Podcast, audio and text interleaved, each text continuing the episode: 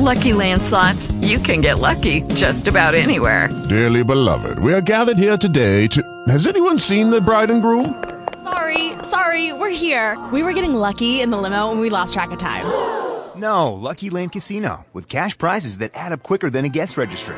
In that case, I pronounce you lucky. Play for free at Lucky Land Slots dot com. Daily bonuses are waiting. No purchase necessary. Void where prohibited by law. eighteen plus. Terms and conditions apply. See website for details. Talk shoes. Recorded live. Good evening, everybody. Uh, this is Colin Derrick still. Uh, have not heard from Sonia. It's January twenty-seventh. Uh, I skipped last week because of the inauguration, and we have Lawfan on, and so we're having a conversation about the inauguration, and we'll see what happens from there. Nothing specific. I got a, I got a few things to, um, really an interesting week. Um, one of the people that I was helping out for the last four years, um, actually uh, was looking for an attorney to help her with her case. And long story short, he ended up hiring her.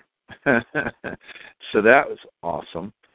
Um, she had a driver's uh, thing, suspended driver's license. She was worried about going to jail for one hundred twenty days, which we're pretty sure the other case, the slander case, the guy was pulling some strings and because she's been pulled over several times. Anyway, kind of worried about that because if she went to jail for one hundred twenty days, she wouldn't be able to do the slander case in the appeals court where she's, you know, basically winning right now. Um, so, and we talked about it, and I wanted to mention something kind of about that. Um, what is the, um, let's see the video. I, I, I posted a video on a couple of these chat rooms uh, with, and I don't know why I can't remember his name, the one about um, traveling in Texas, what they don't want you to know. Does that sound familiar? I can't think of his name right now. Oh, is, is that is that on YouTube? Is it? Yeah, it's on YouTube. Uh, oh. Craig, Eddie Craig, or something? Yep, Eddie Craig. Well, you know, I go back and forth about this stuff, but I kind of want to make people understand that if I post something like that, I posted it because I've come to the same conclusions on my own, and he posted that five years ago. So I found that quite amazing and also confirming. But, you know, people don't understand that just because I post it does not mean that he has a strategy that's going to work. He was just showing you, to me it was an educational tool, one of the tools we need, how to read statutes. That's why it was so good, because it's taking you through how, the process you need to go through, what you need to look for, and so on. And that's very, very important. But he's not teaching you how to use it in a case. And if you're going to use it in a case, you have to use it properly, and it's only one door that you can use, one thing you can use to box them in. You know, the whole concept of a box is a box has a minimum of six sides on it, right? If it's a box box, it has six sides. So if, and this is one of the things we find, because we read some case, uh, somebody who tried to present his stuff in a case, and they were unsuccessful. Um, and while we're looking at it, I very quickly noticed that they didn't, first of all, present it in the proper way. The second thing is that that was the only thing they presented. I'm not engaged in any commercial activity. I'm not engaged in any commercial activity. And, you know, they're not on your side. This is the problem. They're not on your side. If they were on your side, if they knew the law, if they were, you know, protecting your rights, then of course they would go, oh, you weren't engaged in any commercial activity or you weren't um, transporting any passengers or property for compensation. No, sir, I sure wasn't. Oh, well, case dismissed then. But clearly we know that this is, a, you know, it's criminal enterprise, and they do it for revenues, and that's how they make their revenues, to the tune of millions of dollars, which that video talked about. So if you're going to do a case, you need to use the education you get from it. And another thing I suggest is putting everything in quotes. If it's not you, if you're quoting something else, put it in quotations. That way you don't become subject to it. You're not making conclusions of law, which is another huge thing I see over and over again, people putting conclusions of law in there. The reason you're at a court is because you want the court to come to the same conclusion you've come to, and then the court can make an order as you request. But if you run around and make conclusions of law, then why are you in the court? and I think I mentioned this before, if you're asking your big brother to go and beat up the bully, your big brother has probably had, got a little bit of experience. He's going to go, okay, what did the bully do? Where did he do it? How did he do it? Show me the injury. Well, wait a minute, are you sure? You know, so there's got to be safety mechanisms, just like you don't want anyone, um, you know, part of due process law is that you, you would want protections. You have to offer the same protections. You don't want somebody just pointing the finger and going, hey, he he did this, and then you're convicted, which unfortunately does happen when, when you're the defendant. We get that. So knowing that there's six sides, at least, to the to the box, and in the legal world it could be, you know, many more, and being smart, which is one of the only reasons I really do this show, is to share with people experiences that I've had, right or wrong. Uh, you know, I've made a lot of mistakes. I've learned from other people's mistakes. And the reason why I share it is so that you say, okay, what do you need to do here? And a lot of times the courts will tell you. They'll reject something you put in there, but they'll tell you, oh, well, you didn't have this. You know, you're missing this element. People go, oh, I lost the case. No, you just lost the first round. You didn't make the cut. Um, so you need to redo it and try it a different way, you know, or add something to it. And people kind of get stubborn um, and don't understand this is a long-term thing. But anyway, um, I just wanted to point that out and um, and make that known so that people don't mistake if I post something that it's a see-all, be-all, do-all, or that I support, you know, what they're, you know, what they've done and what they're saying. Just, hey, it's a good educational tool. Uh, I'm studying now wrongful foreclosure cases in Maryland, and guess what? We can't find a single one that succeeded. Well, anybody with any brains knows that statistically that's impossible. So what does that tell you? That they're not letting anyone through. The reason is because there is no case law for anyone else to use. Now, the Gladsky case in California has blown things wide open in California and even the district court, the federal district court. It's been used at least, I think, eleven times now or more.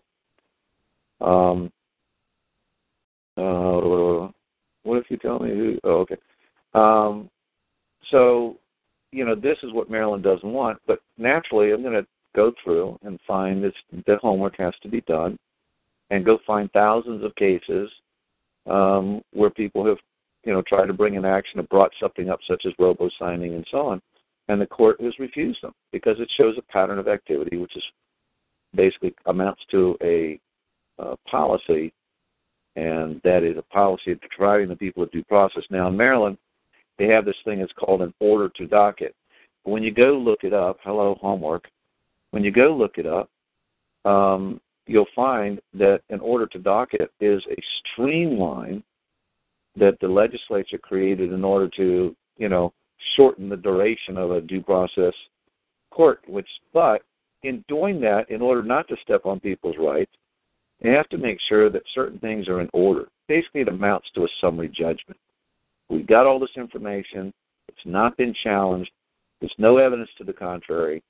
Therefore, we don't need to go through all the due process procedures, um, and we just go straight to, you know, a judgment, which is basically a summary judgment, summing it up.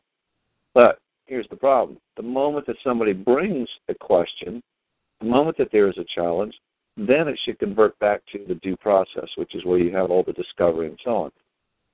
And I think in Maryland, you know, it's it's it's it's it's ridiculous uh, what they're doing. They're depriving people of, of everything. I mean, no matter what you bring up, plain on its face, plain air, everything you can see, doesn't matter. This is the same state in which I asked the judge, "Have you seen the deed of trust? Have you read the deed of trust and the and the um, the provisions therein?" Which she completely sidestep this thing, knowing that she hasn't read it. How is a judge going to make a judgment if they've never read it? So, so that was kind of cool. She re- she did her homework, and let this be a lesson to everyone. She did her homework. She looked up Eddie Craig and found it rather interesting that um, that he has three registered cars um, or vehicles.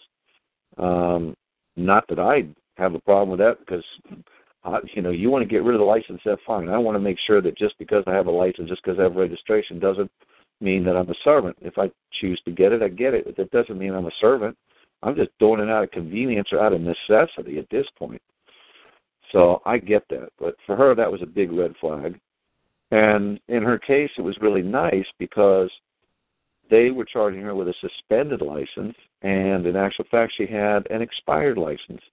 But she went and did, so we changed the whole conversation from doing it the Eddie Craig concept of, you know, I'm not engaged in commercial activity and so on, and just did it the other way, which was, in her mind, a Class B, a, a Class B, uh, uh, whatever it's called, is what the, you know, driving under suspended for the second time or whatever. So she was willing to go for Class C demeanor, misdemeanor, which wouldn't have been any jail time, and that she was okay with that. So we discussed that, laid it out, how to do it, how to say it succinctly and short and quick, and found, uh, in fact, went again researching into the statute. See, it's, what he talked, what he did there, why the reason I, I shared it with people is when you go to the statute, you can find what you're looking for. And I also want to reiterate something that I forget too often as well, that that um, code is not statute. Code is a mi- a misinterpretation of the statute generally. And I think Russ has said this several times. You want to go to the actual statutes and look up the legislative intent, because that's going to tell you an awful lot. And you can use that. Let, uh, statute trumps um, code, um, um, basic, you know, constitutional law or, or law and United States code trust, trumps that. And that's why you want Supreme Court cases, too. Um So then we looked up, and she found that there actually were four distinct separate things. There was suspended license, driving under the influence, uh, driving, what is it, uh, un, uh, without a license um, or an expired license. And I can't remember what the last one is, but there were four distinct ones, which clearly shows there's four distinct uh, classes or venues or whatever you want to call it that they can charge you, and they mischarged her. So that was a good thing. And then also she raised the issue about, I don't know if she even raised the issue about insurance or not, but that was completely bogus because we know that they know when they go to the computer, it's right there. And we she had the information on that as well. So it was interesting that the um, prosecutor made her an offer, and she was like, no, hell no, you know. Um, I know that there's a difference between suspended and, and expired, and I'm willing to go to trial on it. So he came, he went back again, and then came, after she told him the case. Now, the case specifically was exactly about that issue. She went and looked up and found a case that addressed that issue exactly, that if there if there's a difference between a suspended and a expired. In fact, in the case, the charges that were brought against him uh, about a suspended license Uh, was even before it was suspended, but then it went, I mean, excuse me, before it expired, and then it expired. And the court said that, hey, once it's expired, you cannot suspend an expired license. So it was very clear. So she gave him that case law. He went away, probably looked it up, and was like, oh, crap. So he tried to offer, you know, thirty days or something, sort of, you know, I don't know, suspended sentence or something like that. She's like, no, I already know the difference. So then he goes away, comes back again, and says, okay, do you want to get a license? And she's like, oh, sure. So as I tell you what, you come back here uh, with a valid license and such and such number of days, and all of this will go away. She's like, and it will be gone, and no more charges. He says, yes, great, good thing. Um, and when I analyzed it, we talked about it, that what she did was she gave them what they wanted, which was to maintain control. She wanted to, they want to be in control. They want to know that she's still going to be in the system. So they're really, really protective about people being out of the system. Um, whoever's making the noise, can you please mute yourself? I appreciate that.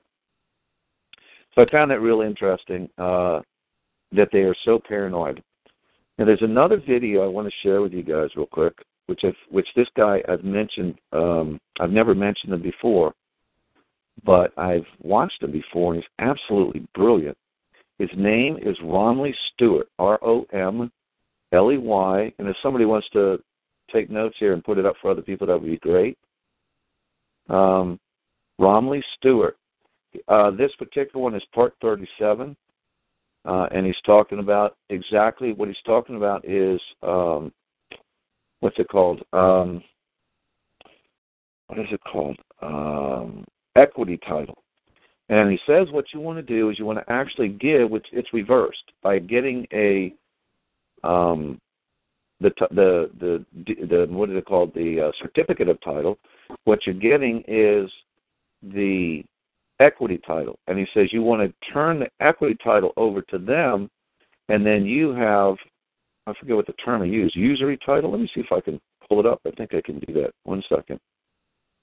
This is really, you know, again, anytime you look at videos of people putting out information, you really need to listen to it over and over and over again so you get a full clue on it. Here it is right here.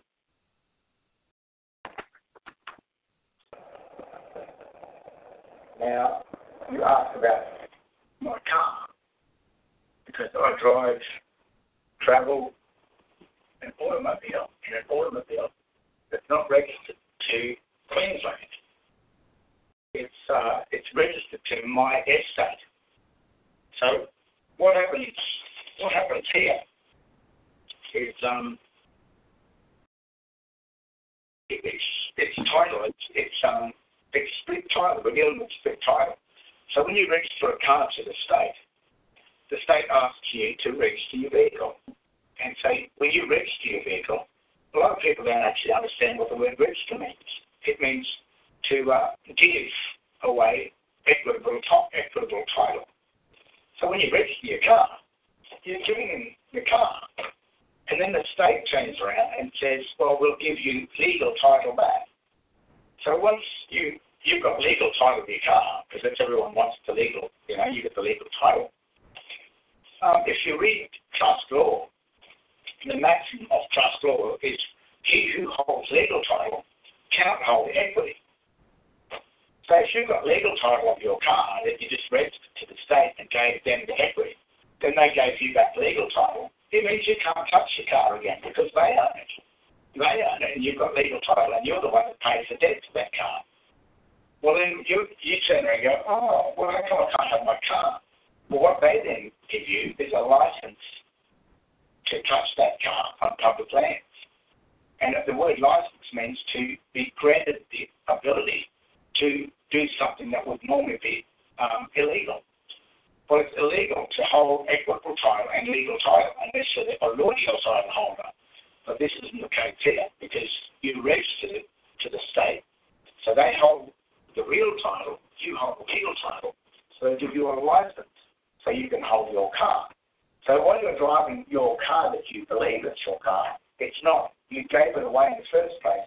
The minute you do something wrong, Uh, and violate their terms and conditions or their contract on driving, they come and take your license off you.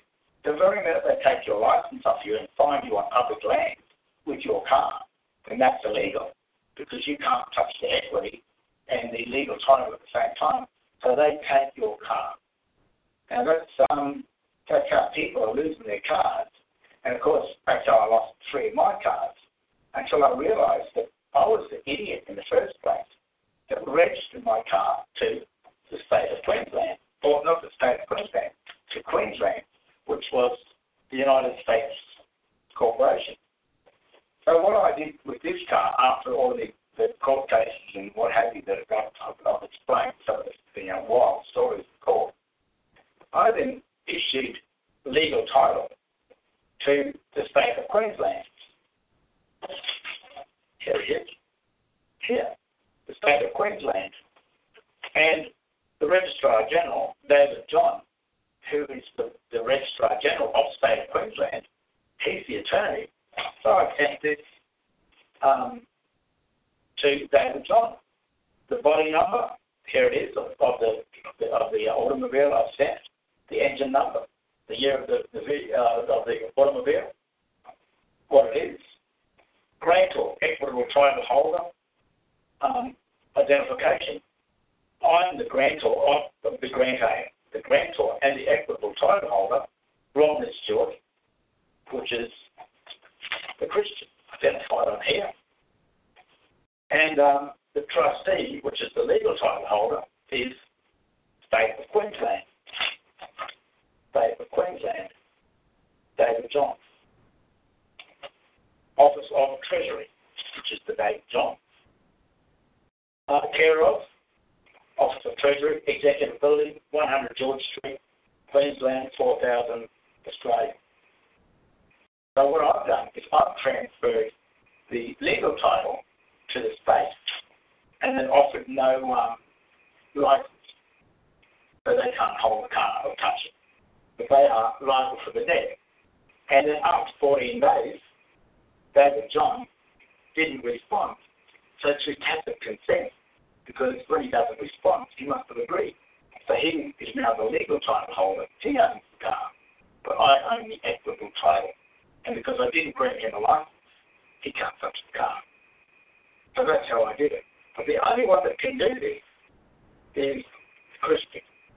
Christian said, so you've got to step completely out of Queensland into state of Queensland and remain inside the trust, remain in a part of the United States um, Federal Reserve, stay in there and um, operate the trust how it was intended, but they didn't want you to know. But if you learn how to do it and do this, then I become the grantor of the, of the equity. I'm the bank, and I let them look after it. And they offered it. They came out to Australia. They said, I handed it, died up to Australia. And um, we became, I don't know what Australia became, the, the government of Australia. But the one that we've got there is actually um, a subdivision of the uh, United States Federal Reserve. So this is the main point. He's the original, you know, but everything. I can't get it to turn off. There we go. Yeah, I'm sorry the recording's uh, kind of bad because he has those crickets in the background getting louder and louder and louder. Um, uh, guest seven, well, um, I wasn't even sure I was going to do the show or not uh, because of all the trolls and chills and whatnot, making it an unpleasant experience. Um, so I thought I'd give it a try, and the moment I'm not feeling happy or comfortable, I'm just going to shut it down and go somewhere else and do something else, because I got an awful lot to do of like four or five cases that are developing rather nicely right now. Um, so um, anyway, um, I just wanted to share that with you. Um, again, his name is Romley Stewart. Uh, I think it's worth listening to. Uh, from my point of view, let me reiterate one more time from my point of view, um, I am interested in uh, getting to the root of the problem. So I, I've already experimented and I've got, I've tested and, and found solutions. I've got lots of debts discharged and so on. And in fact, I'm going to, for somebody who uh, needs, who's going to be helping me and working, I'm going to actually get rid of his all of his student loans and stuff here shortly. So, um, but he's paying attention and doing things and showing me that, you know, this is actually something worthwhile, and uh, it'll alleviate him of tremendous pressure and be able to free up more time uh, to help do the what really matters, which is to make a difference. So the reason I don't share it is because I don't want to give people a Band-Aid. Well, what we, the people, need to do is step up and start governing and making sure that our government is properly governed and that they go back to the original purpose, which is to secure our rights and the powers were granted to them in such form as to ensure our safety and happiness. And that's not what's going on. Um, as I think I've said before, it doesn't really matter what they do, whether it's legal or not. Just because it's legal doesn't make it lawful, and it doesn't mean that the, the outcome, uh, as an inventor, many times you're going to put something together in your head and then you do it uh, in real life, and it doesn't turn out the way you thought. You have to go back to the drawing board. So from my point of view, that's kind of what it is, is that, you know, this constitution form of constitutional form of government is just one form of government that we've been testing out for, what, about one hundred fifty-two, two hundred years, I guess now, two hundred fifty years? And Uh, it's been corrupted in, in virtually every aspect. So clearly this experiment's not working. However, looking at it, uh, I do believe that it can work if we get certain things in place. And that's what I'm working on right now. So on to that conversation talking about miracles, um, we really, really did escape one with Hillary not uh, being uh, put into office, and she wasn't able. That's what they're so angry about, by the way. They're not angry that they lost the vote. They knew they lost the vote. If you go look at her rallies, she couldn't get anyone to come to rallies. They already knew that she had lost, you know, she never had um, a positive vote in the first place, except for some maniacs out there, which is really funny. There's videos about these maniacs out there. But she was certain that they had it all tied up uh, because they were going to steal the election like she's done before. And I don't know what Bush did. I mean, Bush, I mean, um, Trump did, but he was able to thwart their ability to uh, steal it. Uh, yeah, they played the Trump card, you betcha. Um, so, you know, it's kind of interesting. I went to the inauguration. So I'll share a little bit what, what happened since I was there. Uh, it was a cool, almost cold, misty, rain on and off day, but it didn't dampen the spirits of the people. It, where I was at, it was marvelous. Uh, the people were not interested in the other idiots uh, that were coming up, and they let them know. And they just kept going, Trump, Trump, Trump, Trump. I thought his speech was poignant and and and really good um, uh, on a lot of levels. I like a lot of some of the things he's done on the first day. I am very concerned, and I've had a conversation with some people who do know about it, who inform me of what's going on with this pipeline business and what's what's been going on with it. It's not just the pipeline, but what they've been doing up in that area of, you know, um, shooting people, um, beating people up, you know, bludgeoning people. Um, what they're doing up there is criminal, uh, absolutely. And it, you know, the the the the the, the source of it is the um, you know, the pipeline, but that's not what's, you know, obviously the pipeline is not jumping up whacking people. It's the sheriff's department, and they've got, um, um, what do they call them? The, I can't even think of the name, the um, National Guard up there that are really probably, if you look at them, they're not National Guard. They're probably pretending to be. Um, um, so they, um, you know, what they're, they're doing is just completely, you know, they're, they're crimes against humanity. So I actually wrote, I understand that the Attorney General he selected is Sessions, Jeff Sessions. I'm trying to get a handle on this guy. And I've been doing some research as much as possible. And some of the things he holds to I like, but there's too much I just don't. So I'm very worried. I'm put, putting together a letter to send to him um, and asking him, you know, is he going to prosecute or not? You know, that's his job. We know that um, um, we know that, that, that Hillary's a criminal. We know that Obama is a criminal. We know that there's tons of other people that are criminals, and I want to know if he's going to prosecute them equally under the law or not. That's really what matters. And is he going to, you know, stop prosecuting people for uh, nonviolent, or there's no when there's no uh, harm being done to anyone, and prosecuting and putting them in jail. So that's kind of what my letter is. Pretty harsh. It's pretty poignant. And then I'm also writing another one to Trey Gowdy because uh, he's been exposing Hillary and a few other people while he's at it as well. And if you guys haven't watched Trey, T R E Y, Trey Gowdy, G O W D Y, look on YouTube. Phenomenal the way he just slams the crap out of them every time, catches them, so on. My problem is, is that as he said, his own frustration is that, um, you know, like he said, what more do you need to um, the F B I um, prosecutor? He asked him, call me. He said, well, what, what more do you need?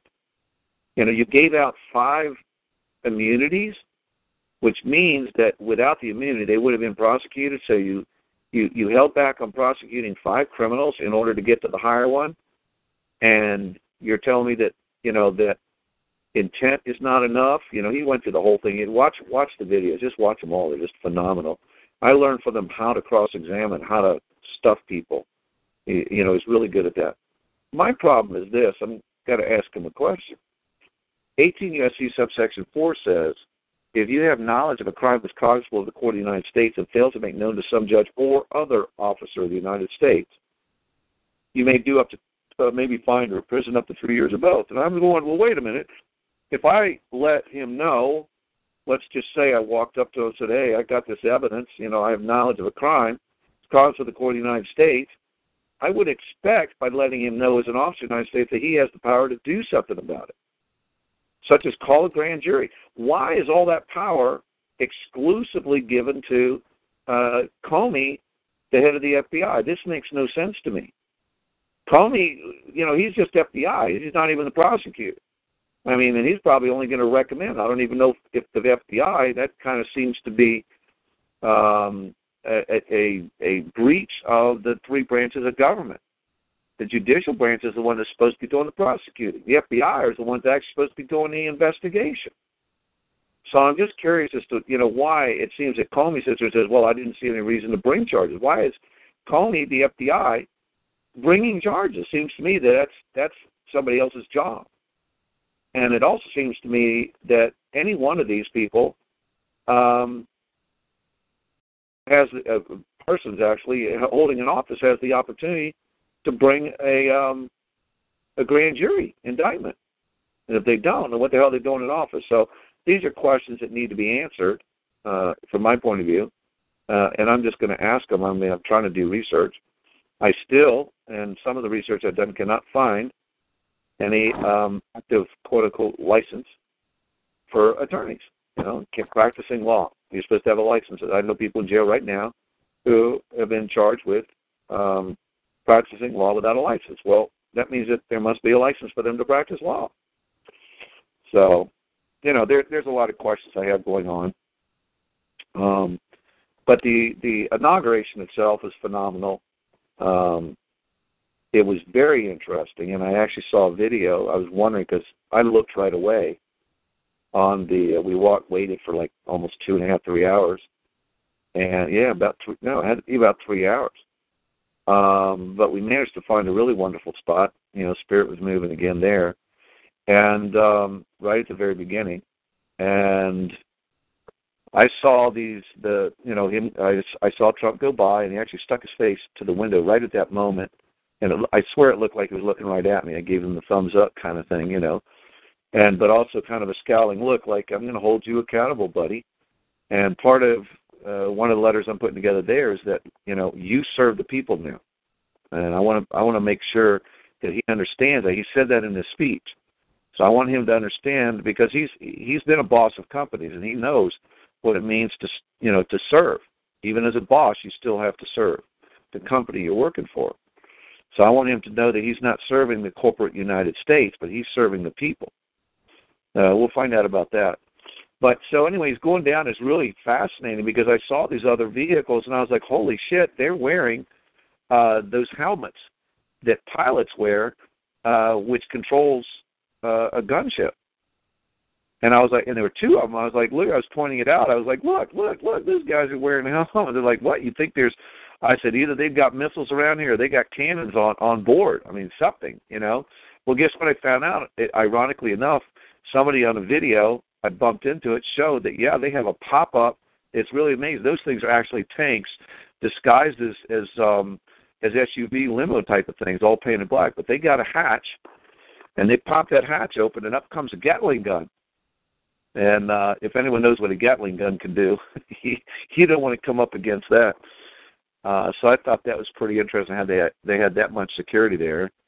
And considering, uh, you know, how much hostility there is, you know, towards him and, you know, how murderous, um, um, yeah, four, four hundred R P M, yeah, the four hundred R P M. Um, you know, and, and knowing how murderous the Clintons are, how many, you know, hundreds hundreds of people that they're that they've killed. Um, that were close to them, bodyguards to them, and so on. If you haven't seen that in the video, look it up. Just, I think, typed in body count, Hillary Clinton, the Clinton's body count. And uh, one of them's really good. I think it's up to two hundred forty-something. That, they weren't counting the bodies in Waco. I have not forgotten that, and no American should forget that. And that's kind of what I see happening up there on the oil pipeline thing, um, is that you have the National Guard. Uh, I have reports that they you can't go to sleep at night because the helicopter's flying over continuously. Hacksaw Ridge, thank you very much. Uh, okay, so um, Lawfan is saying, watch Hacksaw Ridge. Okay, thank you, Lawfan. So there's a lot of disturbing things. Sometimes it's a good idea for me not to to know about this stuff because I get really fired up. I mean, I want to, I just, I, I want to, you know, get on the plane and go up there and, and, and quote unquote, uh, do something about it, you know, um, something real. Uh, because so far as I'm concerned, when these people do not abide by the civil laws, then we have no choice but to go back to na- uh, the laws of nature. And the laws of nature are uh, kill or be killed. And I don't understand why they won't hire people. Um, you know, there's there's mercenaries out there that, um, and probably a lot of the mercenaries would almost volunteer if they just, you know, had a place to stay, uh, you know, um, you know, and food to eat. Uh, obviously, some of them that only do it for the money, no. But it seems to me it could be, you know, a medium ground there, and hire some mercenaries and have them stand stand watch and do what, and let, let's just say do what they do. You know, we got black ops all over the place. Why not let these guys do something for the people for once and do what, what, what they do so well? Because I understand that some people, three people, were, were stopped by cops with their badges covered on snowmobiles. They broke the windows in, dragged the people out of the truck and beat the crap out of them and left them for dead in the snow. You know, um, that that's that's so criminal it's not even funny. And I, I personally don't have a problem hiring people uh, to do what they do to make sure they send the message that we won't tolerate this. I still don't understand why a lot of these judges haven't been taken out. It used to be that if, if judges were bad or other public servants were bad, they'd take them out and tar and feather them and walk them down the street in disgrace. And the people need to start standing up, you know. Uh, that's my opinion. Um, I, I'm a peaceful man. I like to be peaceful. Um, I'm not. I'm not allowed to kill in this lifetime. Uh, it's just something that that I, my Creator has made abundantly clear to me, and there's been many miracles that have saved my life. When I you know, the only way out appeared to be to take out the person in front of me, or I was gonna, you know, they were gonna take me out. But you know, miracles do happen. So anyway, I, I don't. There's things I don't understand, and you know, I just have to go with the wisdom of of my Creator first and let that play out. But um, people, I think, need to know, and I think the more that people do on that, uh, the more they bring it into the main media, the more that they send letters, um, the more that they make an objection. And I see no reason not to go meet with these people. I intend that part of my letter is say, I want to meet with you. So we'll, we'll see what happens. But there's some stuff going on we can do things about. And it is, after all, the public. It is the people that have the power, um, and not just to bitch, moan, and complain, but get educated, learn the law, start bringing suits against them, and start charging these people. That's what we have at forty-two nineteen eighty-three for. That is so that the people, when the prosecutors fail to prosecute, you also have RICO if you want to use that. Um, and recently I've seen um, this case. In fact, I was looking at um, the recording of um was about a forty-two nineteen eighty-three, and they came in as a member of a class, not a class action, but a member, as members. There were like three people, I believe, that were, were bringing the forty-two, and they and they were coming in as members of the class. So I think that's uh, an interesting way of looking at it. And I've since looked at, again, Maryland. I've seen that there are a couple cases that have worked when they people come in as a member of a class. It was like two hundred and some, um, uh, well, bank, what, H D L Bank or whatever it was, that uh, they weren't dismissed, but they withdrew them um, because a, a member of a class, because they were caught red-handed uh, doing things improperly. And so they so there, there's some interesting little pointers. I don't want to get into too much legalese tonight until somebody wants to ask. Uh, again, I'm going to say the, the same thing I said la- the last week, two weeks ago, that I believe the common law stuff is very much alive. It's still there, um, but I believe that people are not uh, approaching it the right way. It's the foundation, as Steve says. It's actually that's what was that was you know what was put into the forty-two nineteen eighty-three, eighteen U S C, into those codes, is the common law stuff. I mean, how much more common law can you get than where it says if two more persons conspire to injure, oppress, threaten, or intimidate any inhabitant in any state, territory, commonwealth, or district in the free exercise or enjoyment of any right or privilege secured by the Constitution or laws of the United States. So to me, that's, man, I don't know how much, you know, how much more common law you can get there. Um, no, agreed. Uh, you're not obligated to understand it, except for one thing. You, at least in this country, and I believe around the world, um, we create government. So it's our creation. In fact, in the unanimous declaration of in, uh, what you know is the unanimous declaration of independence, it clearly says, but when a long train of usurpations, uh, um, but when a long train of usurpations, events, gosh, I lost the word. There's another word. Not it, it's like violation, Bre- not breaches. Anyway. Um, events are designed to bring them up, uh, bring them under absolute despotism, which is control. It is the right, comma. It is the duty.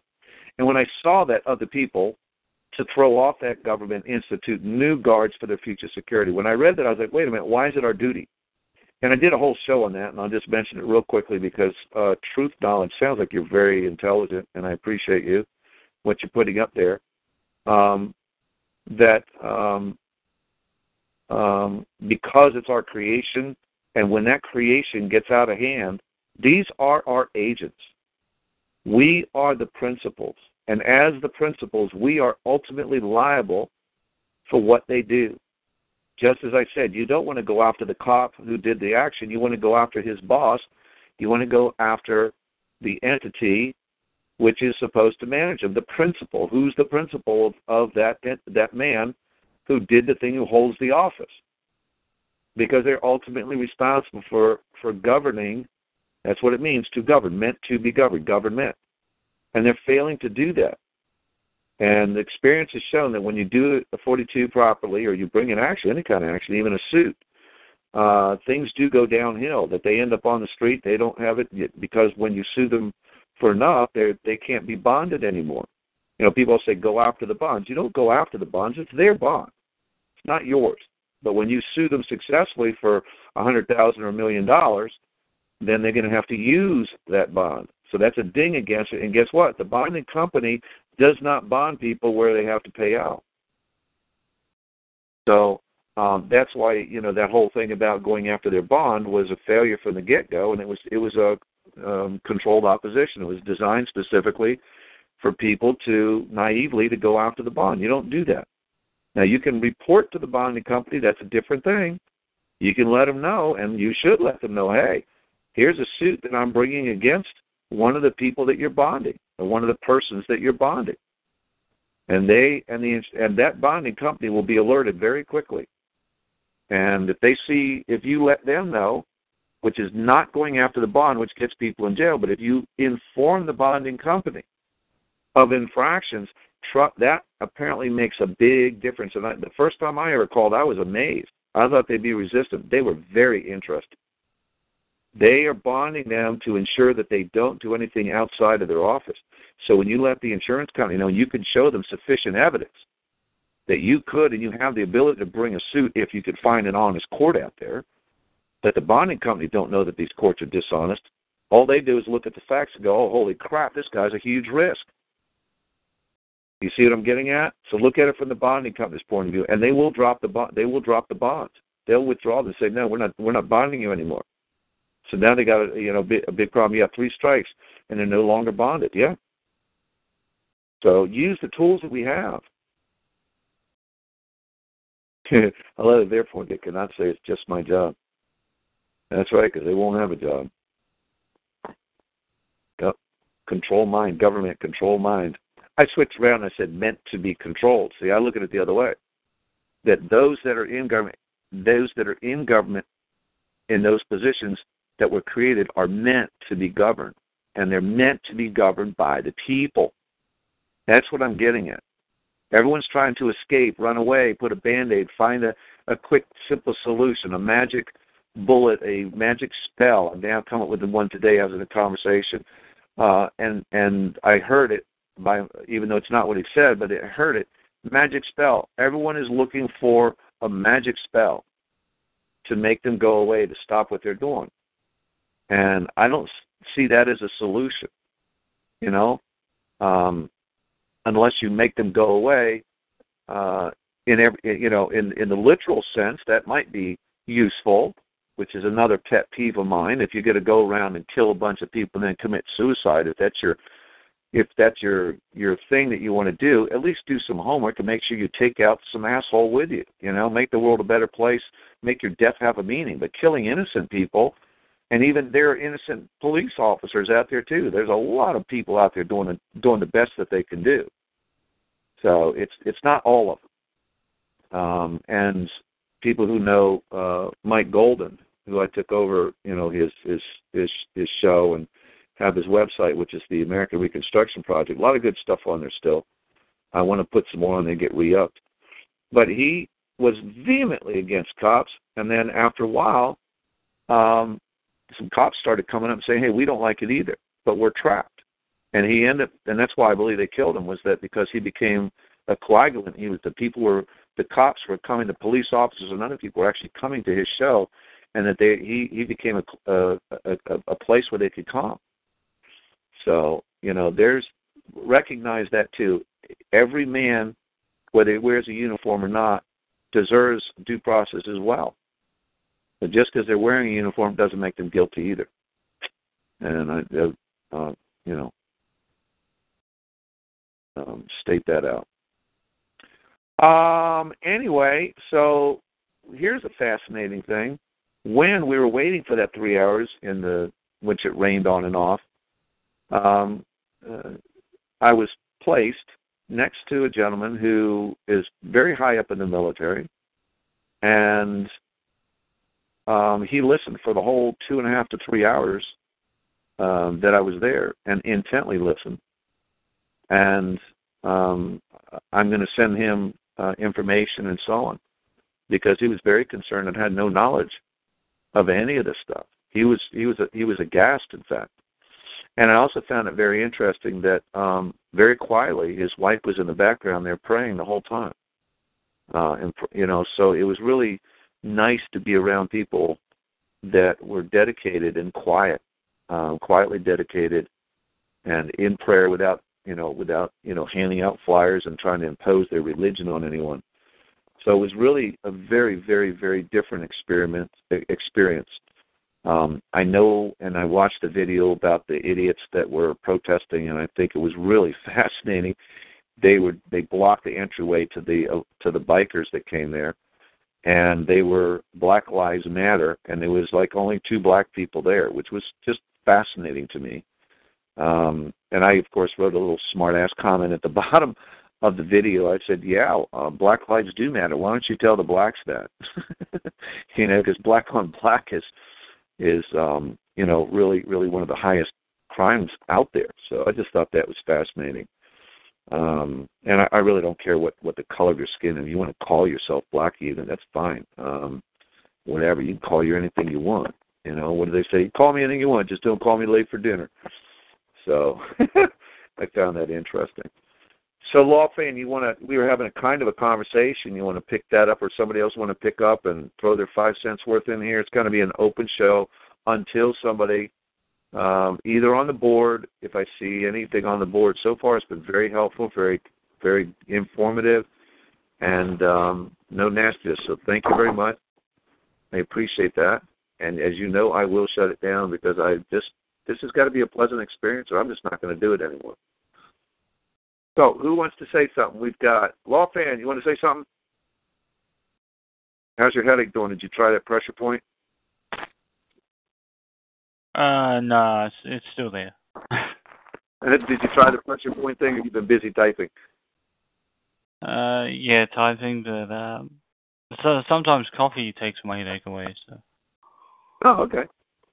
Yeah, I might right. go make one. All right, do that then. We'll we'll hold up and wait a couple minutes for you.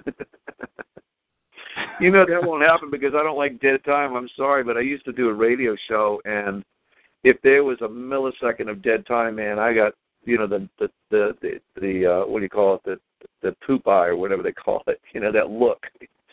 You know. Oh, it's good so. You can uh, like keep keep the flow. You know, like keep the information coming. It's good. Thank you, sir. I appreciate that. Eric seventy-seven, how you doing tonight, brother?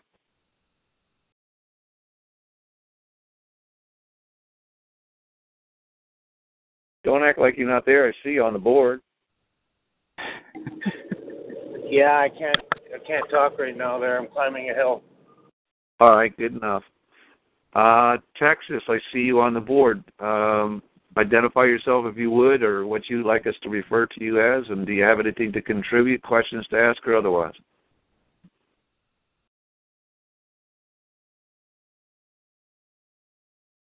Maybe he doesn't know what's going on here. Yeah, I'm going to mute you. I'm going to mute you and then unmute you so you know I'm talking to you. Okay, I muted you and unmuted you.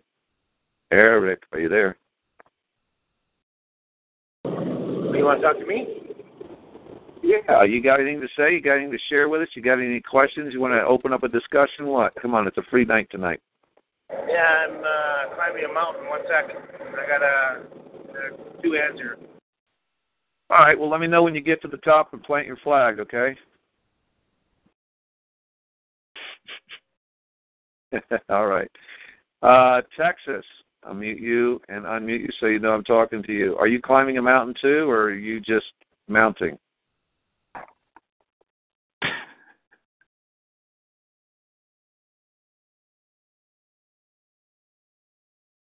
Yeah, I'm sure. I'm sure that's phase one. Oh, okay. Good thing then. Um, Southwest Pennsylvania. Thank you. I'll mute you and unmute you so. And then, of course, Northern Virginia. I think that is going to be Shay. Is that Shay?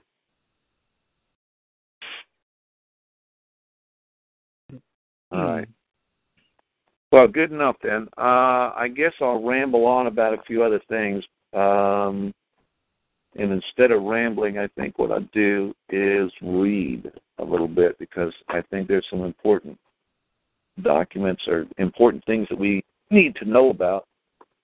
Where was I on that case law? Where was I? Not case law, I'm sorry, supporting cases.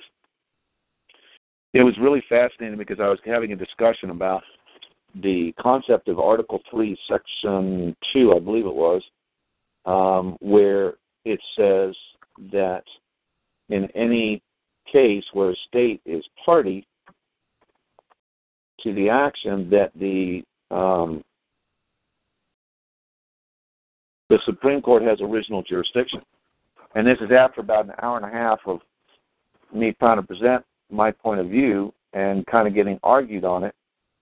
Um, and let's see if I can find it here. This problem is I have probably about one hundred fifty or more tabs open. I'm sorry. It may take me a little while. Oh, where was it? And it was fascinating because this particular case, um, okay, I know what those are. That's not it. Those particular cases uh, that, or that we're reading actually use the same quotes that I just used a minute before. And, uh, oh, I have them in Word. Oh, thank God. Okay, let's look here. Here it is. And we also found where they were changing it. So let me go to the part that I think is really, really powerful that I spout all the time. You guys have heard me. Now I've got it. It's really fascinating because here it is. Uh, this is from court. The case is, let me look it up for you real quick for those who are interested and want to do their homework, which you need to do. It is fourteen U S three oh four from eighteen sixteen, and it is Martin v. Hunter Lessee. It's Martin, M A R T I N, versus Hunter, H U N T E R's Lessee, L E S S E E, Supreme Court, United States, eighteen sixteen. Uh, let me see. Let me go down. I'm going to read you. There's a, it's a really great case anyway. Although I have not finished, I'm seeing I'm starting to get away from this original statement, so I'm a little disturbed about that. But for now, this statement is still here, and I'm going to use it at some point, and I'm going to use it now because it's what I'm spouting all the time. Uh, yeah, I've seen. Dave, I just want to make a comment about that. I've I've done the David Windmill, and not all of it, but it's amazing stuff. But at the same time, he hasn't followed through, and he hasn't completed the things that he says he's done. I haven't seen evidence of it, and I haven't seen what's actually working in the way that he says it does. So, um, unfortunately, um, I had to, you know, walk away from that, and it's so arduous in the first place. Let me read this to you. Here we go. The Constitution of the United States was ordained and established not by the states in their sovereign capacities, but emphatically as the preamble of the Constitution declares by, quote, the people of the United States, end quote. There can be no doubt that it was com- competent to the people to invest the general government with all the powers which they might deem proper and necessary, to extend or restrain these powers according to their own good pleasure, and to give them a paramount and supreme authority. As little doubt can there be that the people had a right to prohibit to the states the exercise of any powers which were, in their judgment, incompatible with the objects of the general compact, to make the powers of the state governments in given cases subordinate to those of the, of the nation, or to reserve to themselves those sovereign authorities which they might not choose to delegate to either one. I put the one in there. It says either. What is that saying? Let's break it down for a quick second if anyone didn't understand that. It's saying that three times it's the people. Okay, let's let, let me. I'm gonna now. Okay, I read it through. Now I'm going to read it through again and break it down because this seems to be what needs to be done. The Constitution of the United States was ordained and established, not by the states in their sovereign capacity, but emphatically, as the preamble of the Constitution declares, by, quote, the people of the United States, end quote. There can be no doubt. Uh, somebody is making noise there. Can you mute yourself out, please? There can be no doubt, no doubt. Shall I say it one more time? No doubt that it was it it was competent to the people. In other words, the people were competent. They were competent now. They're competent. They're, they they were competent then. They're competent now.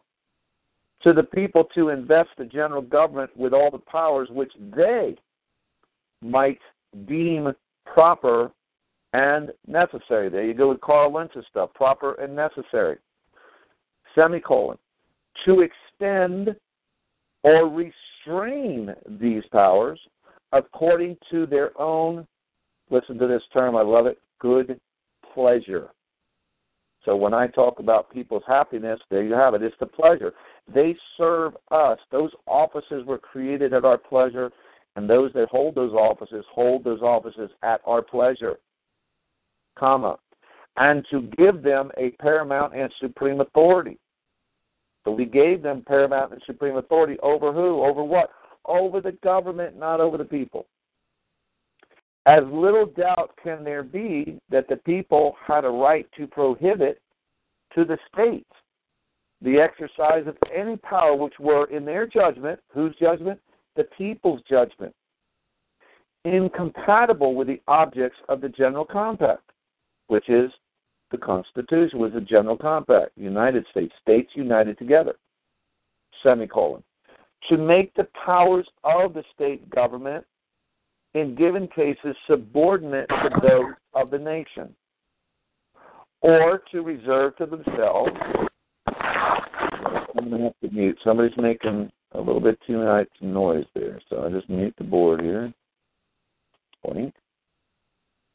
Boink. Let's see if that did. If I hear the noise again, I'll re- do the other two. Let's see, Texas. I think Texas probably the one there, too. Boom. All right. Where was I? As little doubt there can be that the people had a right to prohibit the states, the, to the states, the exercise of any powers which were, in their judgment, incompatible with the objects of the general compact, semicolon, to make the powers of the state governments in given cases subordinate to those of the no, of the nation, or to reserve to themselves those sovereign authorities, sovereign authorities, sovereign authorities, which they might choose to delegate, choose not to dele- delegate to either the state or the, the uh, United States uh, corporation, which is there as as oversight. Now, I've mentioned this in a different way. I said it's quite clear if you look at Article ten. Article ten says the following: the powers not delegated to the United States by the Constitution, which was written by the people, nor prohibited by it to the several states. Clearly saying what they just said. Is reserved to the states respectively or to the people.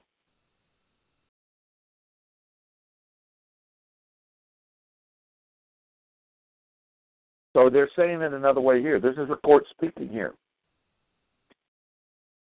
I've said this before. If there's restrictions, if you go look at the even the fourteenth, which most people don't like, no state shall make or enforce. Look at the uh, look at the thirteenth. Neither slavery nor involuntary servitude shall exist. Look at and, and let's go to uh, let's go to the, the ninth. I call them the Articles of the Bill of Rights. Look at the ninth. The uh, the rights, excuse me, the enumeration of certain rights in the Constitution shall not be misconstrued to deny or disparage others reserved by the people. So it clearly tells you here and in this case and in the Constitution that the power is in the hands of the people. That's why I'm saying we need to step up. That is the solution, not a Band-Aid, going to the root of the problem. All right, you guys are having a conversation on your own again. I see Jeffrey's back to his old stuff, so I'm going to have to mute the board. Uh, let me see here. Block the chat. Okie dokie.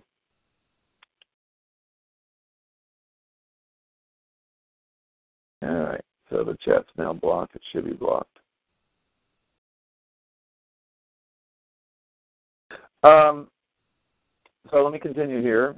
Uh, let me repeat that one because I kind of butchered their sentence. Or to reserve to themselves those sovereign authorities which they might not choose to delegate to either, either the United States or the separate, separate states, several states. Several, by the way, I used to think several was, I thought you you had a few, you had two, you had a few, and then you had several. That's how I, it was used when I was growing up, but apparently several, in used in this manner, means singular or separate states. Interesting. The Constitution was not, therefore, necessarily carved out of the existing state sovereignties, nor a surrender of powers already existing in state institutions, for the powers of the states depend upon their own constitutions, and the people of every state had the right to modify and restrain them according to their own views of policy or principle, making it now quadruply clear who is in charge even in the states. On the other hand, it is perfectly clear that the sovereign powers vested in the state governments by their respective constitutions remain unaltered and unimpaired except for as they were granted to the government of the United States. So, reiterating exactly what was said, the power is not delegated to the United States, nor uh, by the Constitution, nor prohibited by it to the several states, is reserved to the states respectively or to the people that created the state. Um, do, do, do, do, do. I'll read a little bit more. Uh, These deductions do not rest upon general reasoning, plain and obvious as they seem to be. They have been positively recognized by one of the articles in amendments of the Constitution, which declares that, quote, the powers not, oh, there we are, that the powers not delegated to the United States by the Constitution, nor prohibited by it to the states. And I thought they would said several states in the actual original. Hmm. Are reserved to the states respectively or to the people. And with that, I am going to pull up the Constitution and see if I quoted incorrectly or they quoted incorrectly. And that is going to be in the Bill of Rights, Article ten. Article four, five, six, seven, eight, nine, and ten. No. Finally read it. The power is not delegated to the United States by the Constitution, nor prohibited by it to the states, are reserved to the states respectively or to the people. Okay. I thought it said, I had, thought I had the word several in there, see? Close, but no booby prize, but close enough. Probably better than most of you guys. Um, oh, while we're at it, let me go ahead and pull up the one, make sure I didn't misquote. Um, Article nine, uh, the enumeration in the, oh, yeah, I had it wrong.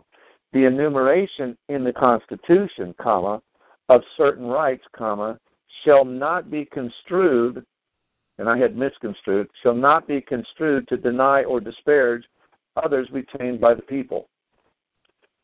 Uh, pretty much very close, but it's interesting how I changed it around slightly. I said the enumeration of certain rights in the Constitution shall not be misconstrued to deny. So it's interesting how I switched it around. I wonder if it's more accurate one way or the other. But the, the intent is clearly there. It's the same thing. I just like to be more precise. Uh, where was I here? Okay, going back to this case here. The government, then, of the United States can claim no powers which are not granted to it by the Constitution. Let me repeat that one more time. The government, then, of the United States cannot, uh, uh, okay, they, I said cannot, sorry, I, I got distracted with the board. The government, then, of the United States, comma, can claim no powers which are not granted to it by the Constitution. And the powers actually granted must be such as are expressly given or given by necessary implication. On the other hand, this instrument, like every other grant, is to have a reasonable construction according to the import of its terms. And where a power is expressly given in general terms, it is not to be restrained by particular cases, unless that construction grow out of the context expressly or by necessary implication. The words are to be taken in their natural and obvious sense, and not in a sense unreasonably restricted or enlarged. Now, this is very, very important because you can say the same thing about the United, about the each and every state is subject to its constitution. This goes right back to what I've been uh, talking about in Hale versus Henkel, where it clearly states that they uh, that uh, that the um, corporations, on the other hand, are are creations of the state. Let me go ahead and pull that case law up real fast. I mean, supporting cases. See if I have it here. Hale versus Henkel. It's so funny because I was quoting it to to Deborah the other night, and she said, "I'm so sick and tired of you quoting that case." I'm like, "Well, it's a damn good case." And I know some other people said it on here. I think Faces said, "Oh, I'm tired of you quoting it," or saying the same thing. Well, you know, here's the thing: how many times does it have to be said? How many times does it have to be read before it finally sinks in? That's my response to that. If you don't get it, then I guess you have to keep getting it repeated over and over and over again, and I already get it, and I don't mind it being repeated. So those that mind it being repeated leads me to believe that they don't want to abide by it or they don't agree with it, um, and yet there it is in writing, or they don't like it, which makes no sense to me. I don't have it up, but guess what I'm going to do, because I'm so smart. All right, I'm going to pull it up because I can find it. Uh, there's a new computer, so I'm loading up different cases. All right, where is Hale versus Henkel? Do I not have it here? Oh, my God. Here we got here, forty-two. It should be under Hale versus Henkel. Supreme Court rulings updated. Wow, this is weird. That is so weird. Like I say, I, I, you know, I thought I had that case here. See what's happening here. No fault of his own. Uh, those are my comments. Okay. Now, here's case law. Let me find it. There it is. I knew you were there somewhere. Hale versus Henkel, my favorite one. Here we go. And, of course, we roll down, scroll down to page seventy-four, seventy-five. Is way down here. If I can find it, here we are. Which on the Word document is page twelve of twenty-one. We, I'm going to read the whole thing again because it's worthwhile. If it wasn't worthwhile, I wouldn't read it.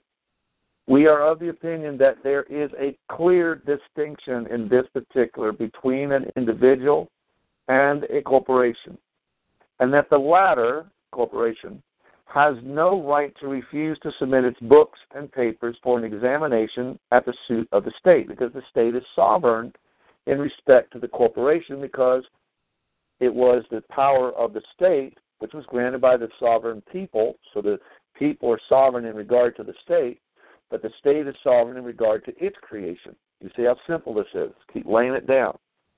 The individual may stand upon his constitutional rights as a citizen, and we have a different definition of what citizen is, and that can be neither here nor there. At this point, we're not going to argue. Back then, I believe it was a compliment. It's not. It's been misconstrued and, and, and completely taken out of context and misused. So take it in the time period that it was, this was done. This case was written, see if I can find it, I believe was nineteen eighteen, uh, excuse me, nineteen oh six. So it was very, still pretty early. Uh, it was certainly before nineteen thirteen, which was the when the Federal Reserve Act was unlawfully in place, and that's when all this corruption began. Um, he owes no duty to the state or to his neighbors to divulge his business. Let me repeat that. He owes, I'm in fact, I'm going to back up again. The individual may stand upon his, now they use the constitutional right, but I use the rights. We already have these rights because the Constitution doesn't give you any rights. What they're saying is that they are, these are rights that are secured by the Constitution. Go back to the unanimous declaration of the thirteen United States of America, and you find it. That to secure these rights, governments are instituted among men. Okay, so that's what they're talking about. He is entitled to carry on his private business in his own way. He is entitled to carry on his private business, whether you're traveling down the road or whether you're making something, or whether you're building your house or whether you're making a garden or whatever you're doing, once again, so long as you don't trespass on somebody else. We'll get there. He is entitled to carry on his private business in his own way, period. That's a whole complete sentence. His power to contract is unlimited, period, a complete statement. He owes no duty to the state or to his neighbors to divulge his business, comma, or to open his doors to an investigation, comma, so far as it may tend to criminate him, period. He owes no duty to the state, excuse me, he owes no such duty to the state, which is to open his doors or anything else to investigation, right? Since he receives nothing therefrom beyond the protections of his life and property. Now, why is that so important? Because what I've been hammering down, if you are not an entity of the state, a corporate entity, an L L C, which is the same thing you see uh, as defined in person in most of your statutes and codes, and I use the one in the tax code because that's the one that's no most prominent. Um, and I use the Oklahoma one because it's the one I'm most familiar with. Uh, Fiducia, a limited liability company, trust, uh, corporation, and any municipal subdivision of the state. So basically, I will make a general saying that if it's not a creation of the state, which means what? If you cannot find it, and you cannot find its D B A, its doing business as name, at the Secretary of State's office, then it's a good chance that it doesn't exist in law. If it doesn't exist in law, then it cannot sue, and it cannot be sued. You see that? You see how that's going? So what is it that's being sued? Why are you, as a man, coming into court and standing there and being prosecuted? Because you haven't challenged, and you haven't let them know, you haven't, quote, corrected the record. And I have a new one. Oh, I'm glad we came here because somebody sent this on another group uh, room, where somebody has put out this concept and it says it's working in most cases, except for where people really are criminals doing criminal things. And what you do is you handwrite with a proper, um, the header, the way you're supposed to when you do a, a case, just like you normally would with a case caption. And then you, bring, you what you do is you come in, uh, you are making a special appearance as man. So you give the proper name, and you come in as a special appearance as man. And what I am being told is that when you do that, the other one goes away. Because what you're showing is that that name is already being used in the upper and lower case, and there is a proper man attached to it, and that there's no fic- fictional entity. So it's really interesting that when you do that, you make an appearance uh, in the proper format and as as a man, and you can't appear as both. So the other one has to go away. I thought that was fascinating. And that's probably right down the alley of most people who uh, love this common law stuff. Uh, so I, I don't see anyone else putting that out. I think it's a wonderful idea, and we can talk about it if you guys want to do research on that. Um, and then, you know, next week we could do do a show on that if you want to, because I think it's worthwhile investigating. I don't have time to investigate it right now. I'm sorry. I can only share with you that it's out there, it's a, it's available, and it makes a lot of sense to me, or I wouldn't put it out there, and I do not believe it will harm you. Um, uh, where was I? His rights are such as existed by the law of the land long antecedent or prior to the organization of the state, and can only be taken from him by due process of law and in accordance with the Constitution. Now, what does that tell you? It tells you that if you're in a state court, you have the right to due process of law, and even that has to be in accordance with the Constitution, because that is the supreme law of the land. And how do we know this? Let's go back to Article six, which I'm now going to read instead of from memory. Hold on, let me find it. As I believe it says, this Constitution, laws that shall be made, and the treaties that shall uh, oh, the laws that shall be made in pursuance thereof, and the treaties that shall be made under the authority of the United States shall be the supreme law of the land.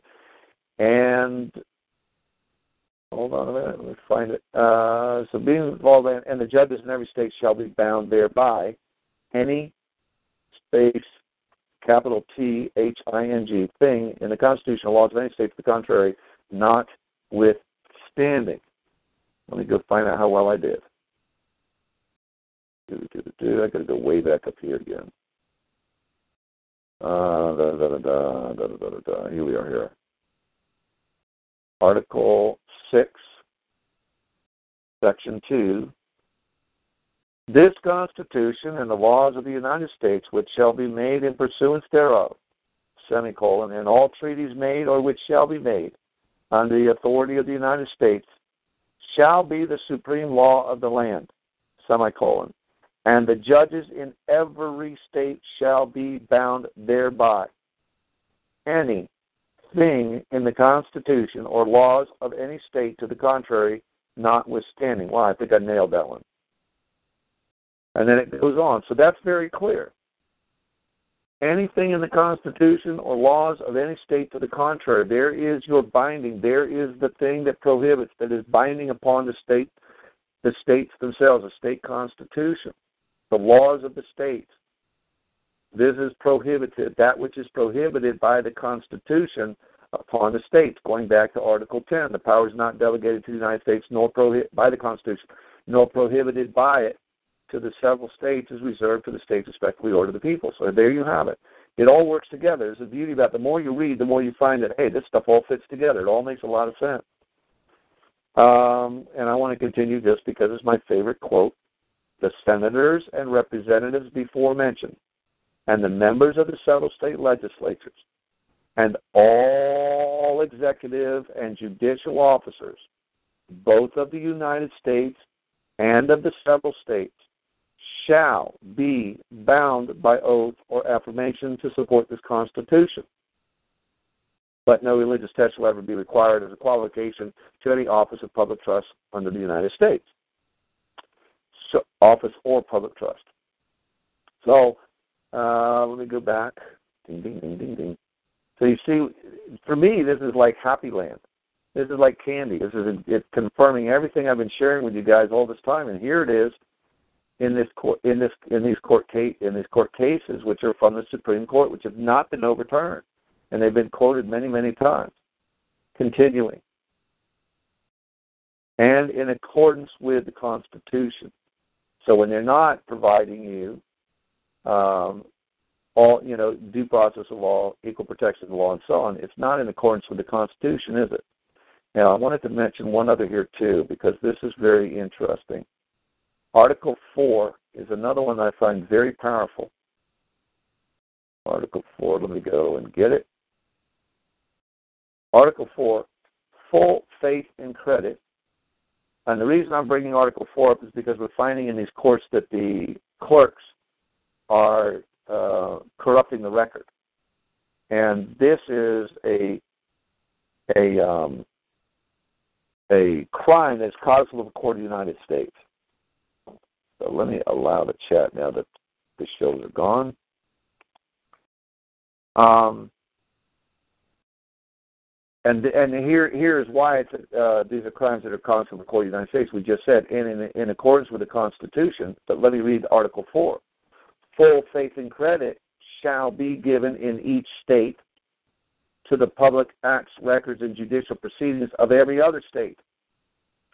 And the Congress, there you go, the delegation of power. The people delegated this power to Congress. And the Congress may, by general laws, so that tells you Congress has the power to create laws, prescribe the manner in which such acts, records, and proceedings shall be proved and the effect thereof. So, so far as the states are concerned, if one state, such as the Gladsky case in California, says that um, that an instrument is void, and then every other state is supposed to accept that as true because that's one of the records that they have, the, ju- the proceedings. And it makes sense because what the United States Constitution said is basically the rights you have in several states you have in all states.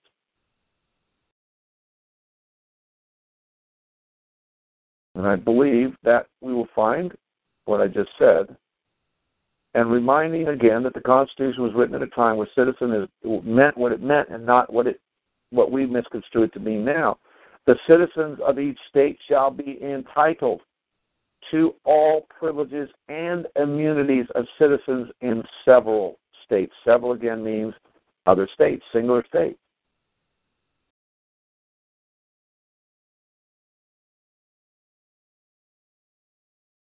Uh, no person, I just read another one, the article, Section three, no person held to service or labor in one state under the laws thereof. Okay, that's escaping. That's not what I wanted. I'm sorry, that's subsection three. Um, section three, Congress has the power to dispose and make of all needed rules, regulations, respect their territories, guaranteed to every state in the union. Okay, here's one I love. Section four, the United States shall guarantee to every state in this union a republican form of government. Now that's an obligation of the United States. And shall protect each of them against invasion. Well, we've been invaded, haven't we? So that's why I go to the United States and hold them accountable and say, hey, you are guaranteeing. You have an obligation to guarantee. And we've been invaded. And you need to drive the, the invaders out, which as far as I'm concerned begins with the Bar Association. And on application of the legislature or of the executive when the legislature cannot be convened against domestic violence. And that's what we have going on up there in um, uh, where the pipeline is.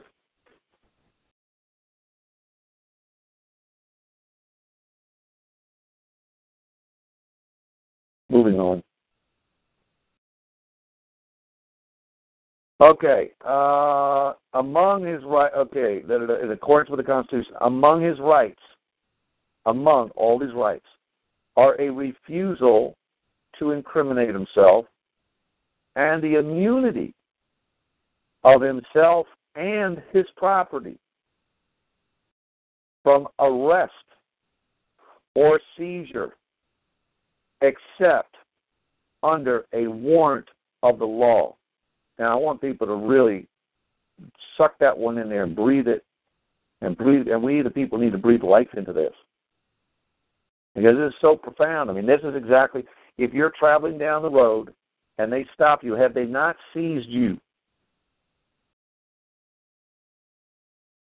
When you go to court and you're corralled in those little ropes on posts, have they not effectively seized you? They seize you first. And then they search.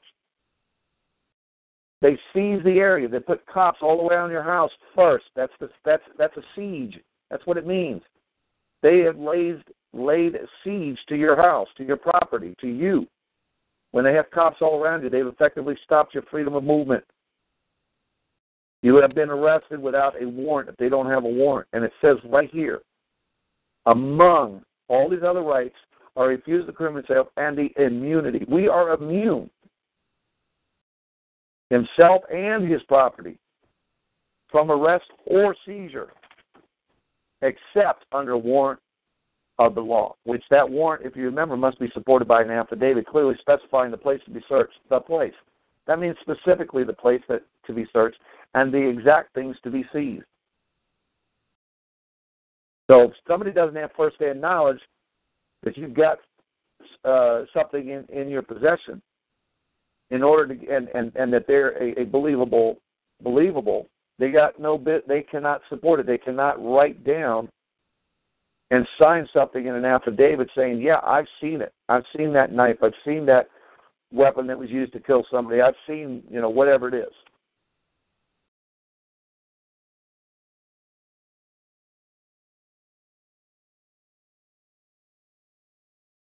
And then it has to, and, and and and there they it has to clearly describe, you know, where it is. It's in the kitchen drawer. It's in the filing cabinet. They can't take your whole damn computer looking for one file. After all, they didn't do that with Hillary, did they? Look at what they did with Hillary. They actually requested her to bring forth the stuff. What the hell is that about? Why are they sitting there putting out a court order to preserve uh, uh, that which is evidence in investigation upon which you and I, they would have surrounded the house and taken everything you had in your house? Clearly, we don't have equal application of the law, do we? And that is a problem, and the people need to do something about it.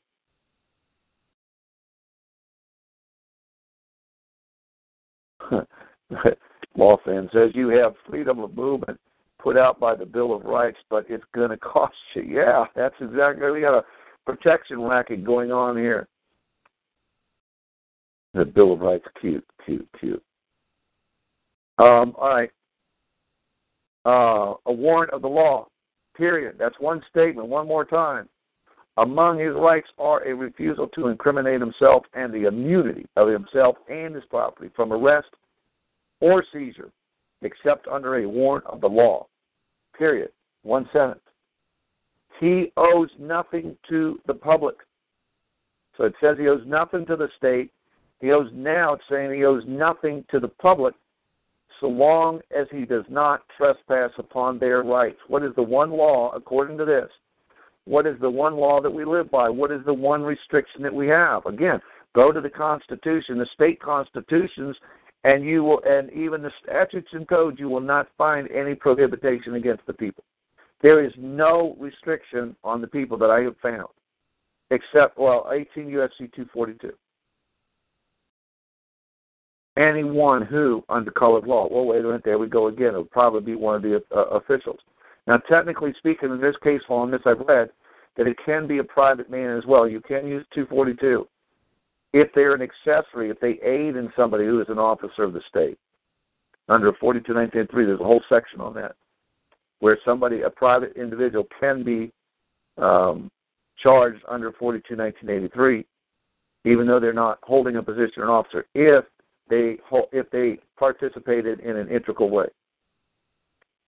But that the, the reason I mention that is because it clearly tells you that generally speaking, a forty-two nineteen eighty-three cannot, it, it, no, not generally, but specifically, cannot be used against an individual. What is an individual in this case is one of the people, somebody who is not a person, somebody who is not a servant or holds a position or office. You see, it, it becomes clearer every time I do this, over and over and over again. It's more and more confirms what I've been saying. It's not craziness here. So the one thing that we live under is we shall not trespass upon anyone else's rights.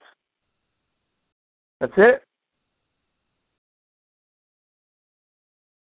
That confirms again that the unanimous Declaration of Independence, what it says, that the government was created to do what? Not to not to in, inhibit the people, not to tell the people what to do, but to secure our rights. That's the reason it was created. We have a conscience. We are already endowed with a conscience to govern ourselves. That's what it means to self-govern. We govern ourselves. But corporate entities and governments tend to, tend to have problems with governing themselves, so we have to put restrictions on them. Let's go back to that other case again, because I think they said it so succinctly it's worth repeating. And, and and trust me, I don't mind going over this a thousand times, because the more that we read it, the more we have understanding, the more we can stand on. And really what it comes down to, the more we are deprogramming ourselves. During the conversation that I had with Deborah, as much as she's been fighting them and so on, she could not conceive of people not having a license. She could not conceive of, in her mind, that there not being statutes and laws that govern people. And I had a wonderful conversation today with Justin about that, that it's because people are not spiritually aware, because they've been brainwashed, that they don't trust themselves. They don't trust their neighbors. They don't believe that, that we can do without rules and statutes and codes. They don't apply to us. They can't apply to us. And the people cannot imagine that. They cannot imagine not having laws. And when I tell them, like, I've been in many places in the world that don't have laws, she was incredulous. You're telling me you've been in places where they don't have any police, they don't have any laws, they don't have any government. I said, yes, I am. And it works beautifully.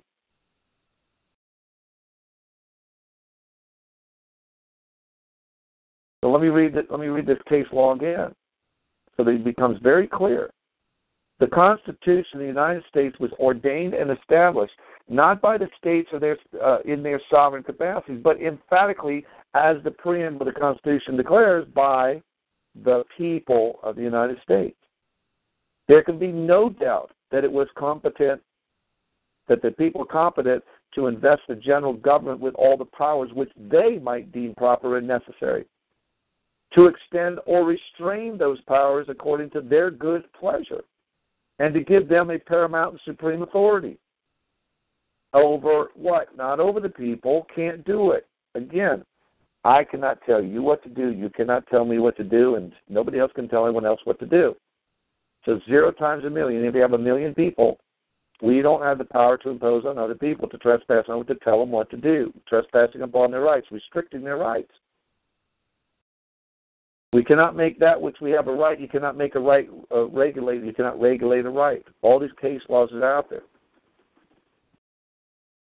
It is a right to freely travel. It is a right, as we just said, to be secure in your person, house, paper, and effect. You can't sit there and put a license on it. You can't sit there and say that you have to register your car or anything else or have it licensed. All of that is bullshit. I don't know how else to say it. Just bullshit. Here we have case another case, which is clearly Uh, uh, stating it out here. To extend or restrain these powers according to their own good pleasure, and to give them a paramount and supreme authority. As little doubt can there be that the people had a right to prohibit the states to exercise of any powers which were, in their judgment, incompatible with the objects of the General Compact. Now, what are they saying? The General Compact means the Constitution. So they re- they are clearly defining that the people have the right and the power to restrict the states and the state's sovereignty in accordance with the Constitution, to restrict those powers which were, in their judgment, incompatible with the objects of the General Compact, to make the powers of the state government, in given cases, subordinate to those of the nation, or to reserve to themselves those sovereign authorities which they might not choose to delegate to either. What? So we have authority. We have sovereign authority. So the states, it clearly de- says what? The power is not delegated to the states by the people. They don't have. The people reserve it to themselves. The Constitution was not, therefore, necessarily carved out of the existing state sovereignty. So they're selling, telling you right there, the states, the Constitution, was not created out of the sovereignty of the states. It was the people. Nor a surrender of power already existing in the state institution, for the powers of the states depend upon their own constitution. Again, reiterating what I just said, and the people of every state had the right to modify and restrain them. Same thing that goes. The people created the United States Constitution, and people of the, of the several states created their own state constitution, and the same thing goes. They restrict the powers, they grant the powers, according to their own views of, of policy or principle. On the other hand, it is perfectly clear that the sovereign powers vested in the state government by their respective constitutions remained unaltered and unimpaired, except so far as they were granted to the government of the United States to restrict them. I put the to restrict them there. going back to Hale versus Henkel. Upon the other hand, here we go. We were just talking about the individual, the men, the people, the citizens, whatever you want to call it, right there, that their powers to contract are unlimited, that his rights existed long before the creation of the state, and they could not be taken except by due process of law and in accordance with the Constitution. Among his rights are right to refusal of incrimination and the immunity of his property from arrest himself or his property from arrest or seizure except under warrant of law. And he owes nothing to the public. Because you don't have to act in any particular way. You don't have to wear any particular clothes. You don't have to refrain from doing anything so long as it does not trespass upon others' rights. And that's why I believe that there is, that the smoking ban in public places, I thought, was the one, one damn rule that, or one law that we have that was viable, because secondhand smoke causes harm to other people. You want to smoke pot, smoke pot. Just don't blow it in my direction, because it has t- it has uh, chemicals in it, and it has tar and nicotines in it. You want to you want to you want to do a vapor or fine. Whatever it is you want to do, you have the right to do. I don't have the right to tell you that you can't, and neither does. If I don't have that right, there's no way we could have delegated that power or, uh, or authority to the states or to the United States. See, it becomes real simple. Everything I've been saying all the time is so beautiful. I love it when I find cases that support it. So here we are. Upon the other hand, now we're going to talk about the corporation. Upon the other hand, the corporation is a creature of the state. Upon the other hand, the corporation is a creature of the state. Here, the, the case is about a corporation. But that would go to the same thing that you can find any D B A, anything that is registered, that has a registered agent, that has a license.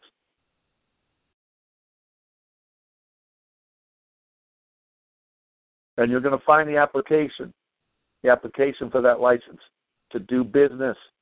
It is to do business by and through the state, to get permission for something that would be unlawful or illegal otherwise. Traveling is not unlawful or illegal.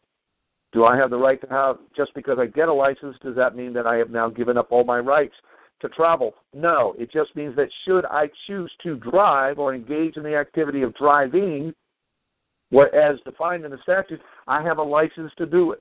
That's all that means. And because I tagged or registered my vehicle, does that mean that I've given it? In my opinion, the answer is no.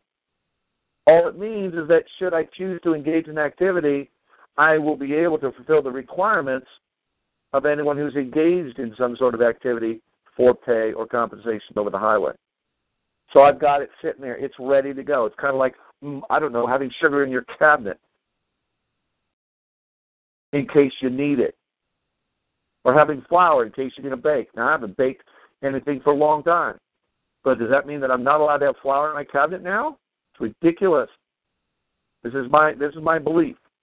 What you want to believe is fine. And that video that the man was talking about, hey, it makes a lot of sense. For me, it might be, for other people, it might be a solution. For me, it's not. I would rather fight for my rights that I have to have a license if I want. It does not restrict me unless I'm engaged in the activity that I'm licensed for.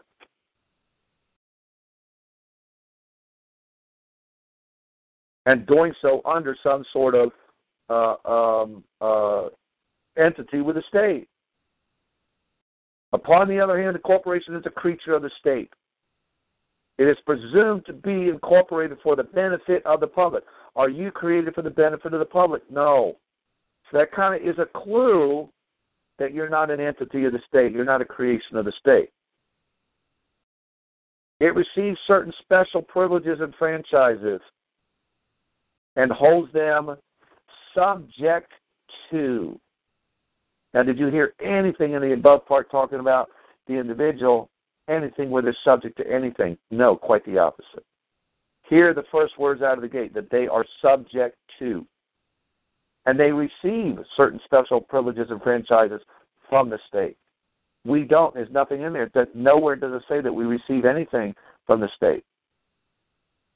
We are entitled to the, the protection of our life and property. We're not receiving something that we don't already entitled to, because we are the creators. So we're entitled to it. Here, they're receiving it from the state. It's a grant that's given to them because they're gonna they're, they are um, they're a creation of the state, and that they're there to benefit the public. So they're providing a benefit to the public. It receives certain special, uh, special privileges and franchises and holds them. They hold the privileges and the franchises subject to the laws of the state and the limitations of its charter. And that includes the United States Constitution, because each state has in its Constitution what's called the Supremacy Clause, which says that the United States Constitution is the supreme law of the land. So they don't need to repeat it twice and say, and the United States Constitution, because they're subject to the state Constitution, and the state Constitution says that the United States Constitution is the supreme law of the land, and clearly they're subject to it. So they're subject to all of that. And holds them subject to the laws of the state and the limitations of its charter. So you go look up its charter to find out what it can or can't do. Go look up your municipal state charters, your municipal subdivision of the state. They all have charters. What are they? They're limited to that charter. To maintain roads, to keep sidewalks clean, whatever it is that these municipal municipal subdivisions, municipalities, these people got together and said, hey, we want to have lighting on the street. Great. So they got together and they put together this organization, and they made it a, a nonprofit government organization that would provide what? Something for the public, lights, streets, sidewalks, and so on. They can't sit there and turn around and tell the people, oh, well, we created this for the benefit of the public, and yet we're going to regulate what you do and, and how, that you can't walk on. It makes no sense. And, oh, and we're, you can't come into court unless we unlawfully search and seize you without having a warrant. It doesn't give them the right to do that, even if, even if it's a corporate entity. It's a municipal subdivision of the state. Its powers are limited by law. Clearly, they're saying on the beginning, the beginning four words, upon the other hand. So what they're telling you is what's different. So if they're saying its powers are limited by law, clearly the opposite is true for the people. Our powers are not limited by law. In fact, it says that his power to contract is unlimited. It can make no contract not authorized by its charter. Its right to act as a corporation, which means to exist, are only preserved to it so long as it obeys the laws of its creation. If it doesn't obey the laws of its creation, it literally does not exist. So it can be put to death. Can you be put to death if you don't obey the laws of your creation? No. Your creator can put you to death. Nobody else can. And what laws were you born under? You weren't. Your rights can only be taken away, and your property can only be taken away if you trespass upon somebody else's rights. That's why some people don't believe in the death penalty, because the state has no power to put you to death. There is a reserved right in the legislature. Now we're getting to the power of the legislature. There is a reserved right in the legislature to investigate its contracts, the contract of this corporate entity, to investigate them, and find out whether it has exceeded its powers, because it's limited, which is just the opposite. They have no right to inspect anything of yours or mine, because we are not subjects of the state. It would be a strange anomaly to hold that the state, having chartered a corporation to make use of certain franchises, could not, in the exercise of its sovereignty, as far as the corporation goes, it is sovereign, inquire how these franchises had been employed and whether they had been abused, and demand the production of its corporate books and papers for that purpose.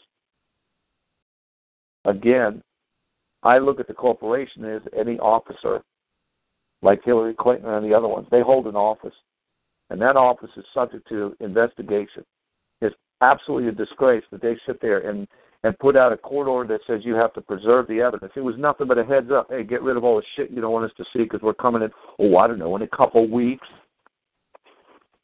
Why was there not a SWAT team outside of her house taking her into custody, so that she can't prevent them and going in and rampaging her whole house, taking the server and everything else like they would do to anyone else. And it just galls me that they didn't do that. Absolutely, absolutely uh, untenable. And the people have to start doing something about it. Uh, blah, blah, blah, blah, blah. And that's pretty much all I wanted to say right there on that. So um, I'm unmuted again. The board is back open now that some of the people, the shills, have left to create a new conversation. And I'm going to go ahead uh, and unmute again. Anybody want to comment about what I've just read and what I've stated? Put your two cents worth in, or even disagree with it and show me otherwise, or if you have some cases that you can uh, refer to that would change my mind on it, or if you have something in the Constitution or state constitution or laws of any state to the you know to the contrary, please let me know. Um, and uh, again, this is common law here according to the, the, the talk thing. It's Ontario common law, but I think uh, Canada common law, but I think common law goes everywhere. That's my opinion, because can't don't forget common law, and this is interesting. In in Canada, which is you know part of the British Empire, basically, that comes under the Magna Carta, and Magna Carta is common law. So you guys have common law. That's the only thing you have. Here in the United States, we have constitutional law, which is a little bit more specific. So, to me, it's just a matter of terminology. You have common law, and you have to have common law courts. We have common law torts, but as far as I know, we don't have common law courts. We use equity courts for for uh, for common law torts, and it's becoming more and more clear the more I read, and the more I understand, the more I see things. So that's that's my opinion. Anyone want to comment on that or clarify or come up with something different? Please do.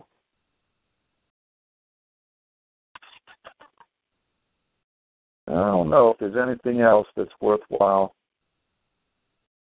tonight. I think, what is it? What time is it? It's eight fifty-seven, so that's right on it. Almost an hour, seven, eight, nine o'clock. That's two hours. Plenty of time.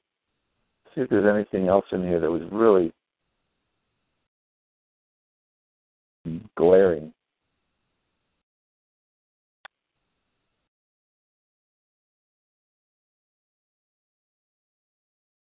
Yeah, it's good enough. Yeah.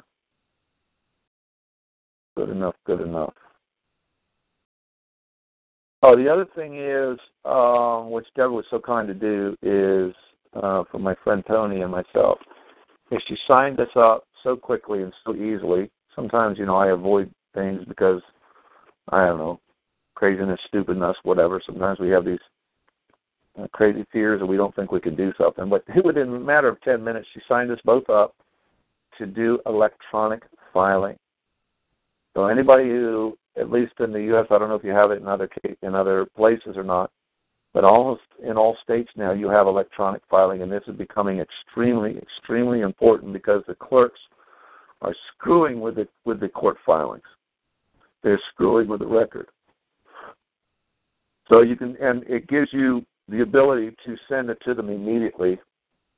They get a copy of it. You don't have to worry about them messing with the mail, which uh, which they tend to do as well. And you don't have to worry about the three days for mailing. So when you send it, they get it, it's immediate. And you can start counting the fifteen days or thirty days or whatever it is that they have time to respond, and they don't, you nail them on it. And you need to do a screenshot virtually every day. If you have a live case, if you have a case ongoing, you need to take a screenshot, which you can now do. Now, I learned a little bit about the rules. You have forty-five days. Let's say the other side files a motion. You have forty-five days in which to receive it, uh, to, to, to uh, download it electronically. And it's probably a good idea to print it out as well, and then and then it's gone, which is really fascinating. Um, but that's the rules. It's okay. Um, but it will. It's supposed to be filed onto the record, which means you always can go check the court docket. And you want to do that almost every day to see if they've taken something off that was on there or they've added something that uh, wasn't there before.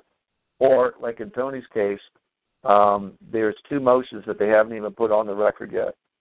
And there's another motion which they only just put on like three weeks later.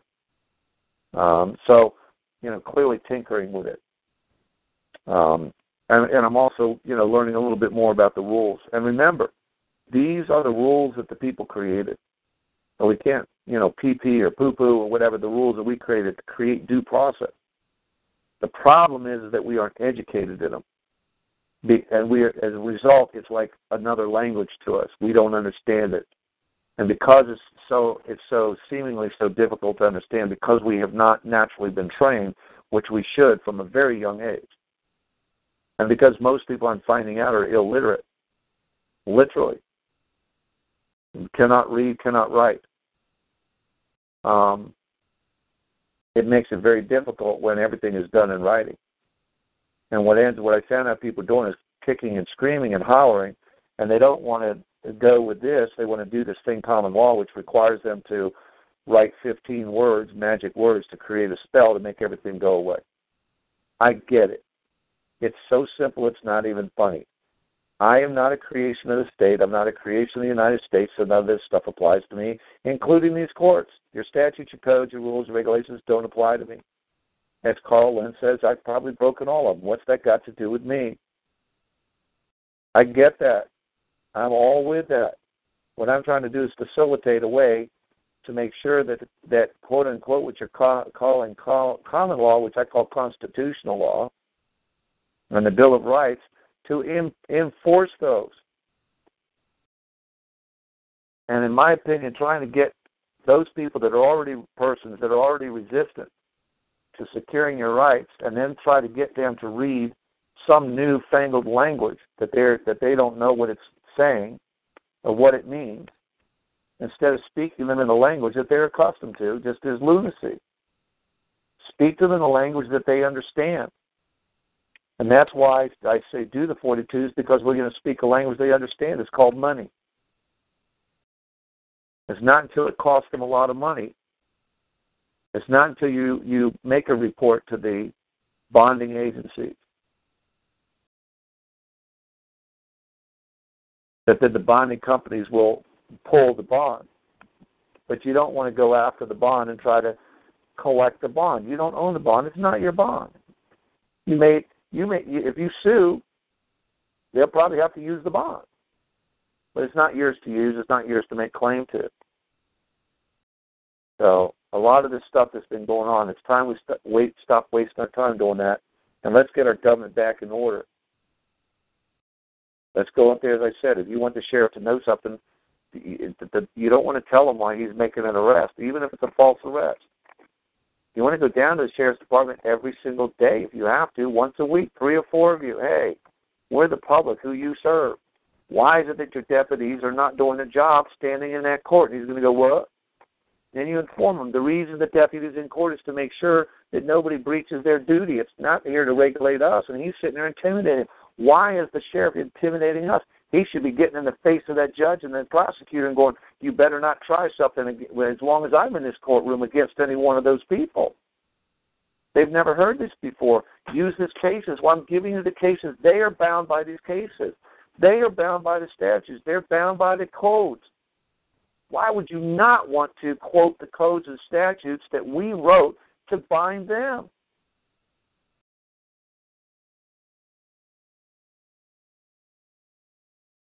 Like I said to a couple of the guys years ago when I, I hired guys on the inner city, and I laughed at them one day. They were like, what are you laughing at, boss? I said, well, you guys spend three times more energy trying to get around and avoid picking something up or sweeping something or cleaning something or fixing something than it would take for you just to do it. And I watched them do it all the time. They would go to so many great lengths. You ever watch a thief?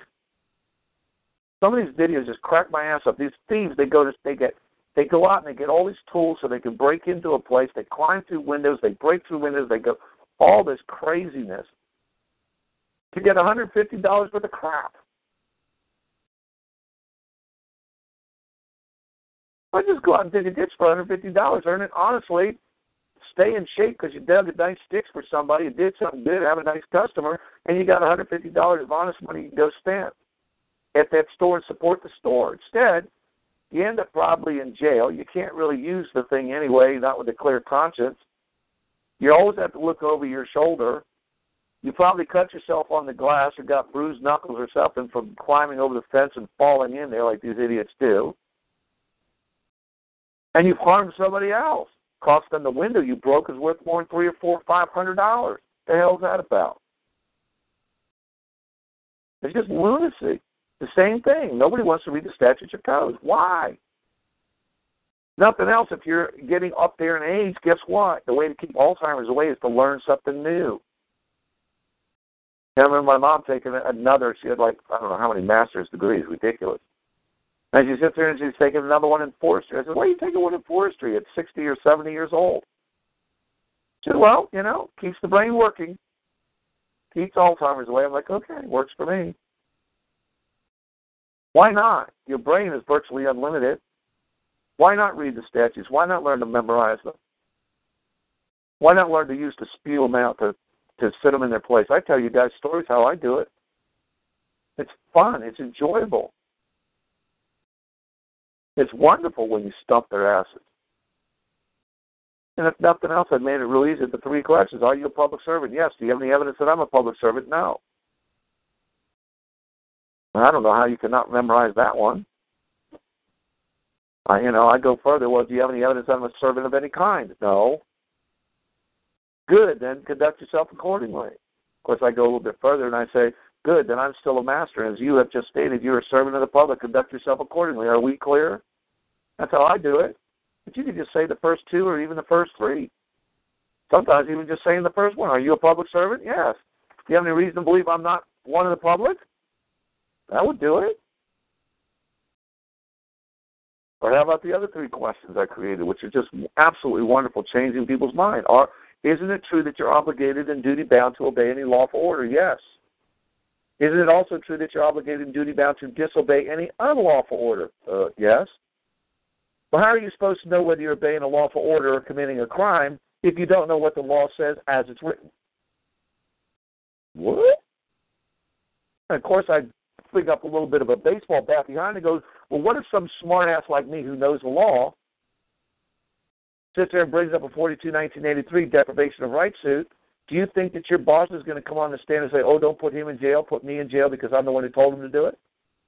Well, you know what they always say? Oh, hell no. I said, very good. I said, did you also know that you know the law, and what you're required to do anyway? Technically, the fact that you don't know it means you're an impersonator, an imposter, which, which I should arrest you right now, or I could arrest you right now, or somebody could arrest you, because that's another crime that's cognizable in court of the United States.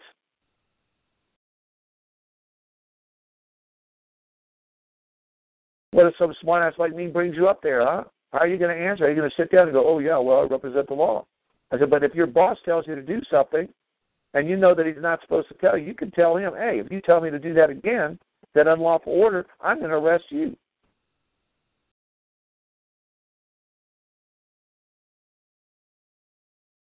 And you can speak funny language. You can speak phonetics. You can speak me, I, I, R, M, ism. You can speak like, what is that, uh, what's that big guy with the ears on, on Star Wars? Not that I am. I am not. But how he speaks at all, fine, you want to do that's great. It's not impressing me any. Not impressing anyone else. So, man, you know what I be talking about, man? You, you put a cap in your ass. You want me to say, hey, it's fine if you are on the street, you want to talk that way, that's great. But we're not on the street. We're addressing things in a legal manner. Be precise. Be clear. Use proper punctuation.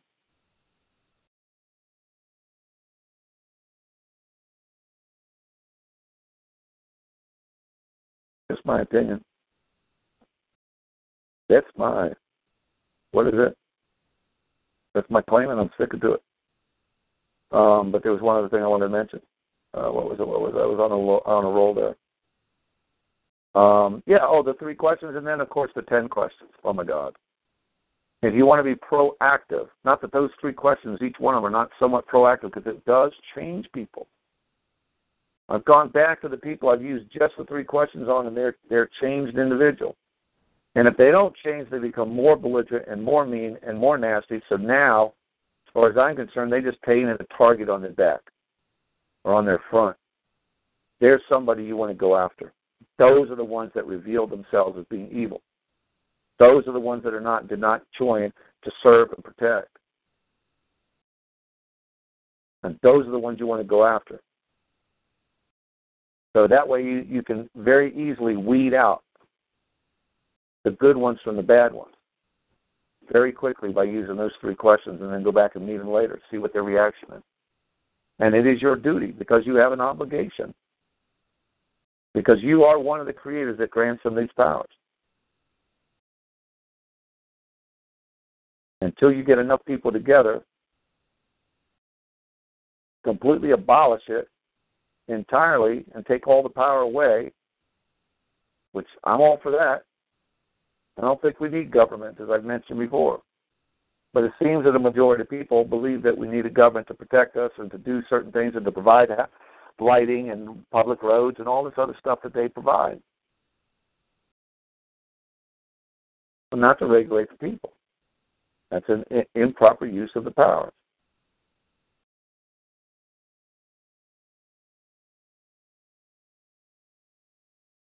What else? There was one other thing I was going to mention. Oh, the ten questions. Yeah, the ten questions. Be proactive.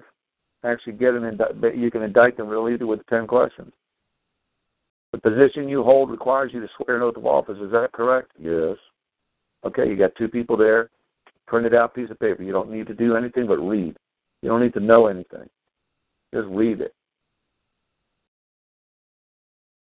That oath of office is to support the, is, is to support the Constitution. Is that correct? Yes. I accept your oath of office. Is that acceptable to you? Yes. Now, how hard is it for two people with a piece of paper checking a box? Yes, no, I don't know. There's three boxes on the ten questions. Yes, no, I don't know. How hard is that? Yes, check the box, the yes box. Yes, check the yes box. Yes, check the yes box. Have you been paid on time for your services and your oath of office? Yes, check the yes box. Is there anything owed to you for your services and your oath of office? No, check the no box. Do I personally owe you anything for your service and your oath of office? No, check the no box. And then, and then read this. Since you have sworn an oath, since the position that you claim to hold requires you to swear an oath of office, and that oath of office is to support the Constitution, would you please tell me the thirteenth article of the Bill of Rights? Uh, uh, uh, if you don't know, just say, I don't know. I don't know. Check the box. I don't know. Well, how about the fourteenth? Or any one that you want that you've memorized. Doesn't matter. How about the tenth? Powers not delegated to the United States, right? We just did that. Powers not delegated to the United States by the Constitution or prohibited by it to the separate states reserved to the people, uh, is reserved to the states or, or the, people, uh, the states respectively or to the people. Oh, you don't know that one? I don't know. Okay, I don't know. Check the box. I don't know. How about the ninth? You know the ninth? Um, um, if you don't know, just say, I don't know. Oh, I don't know.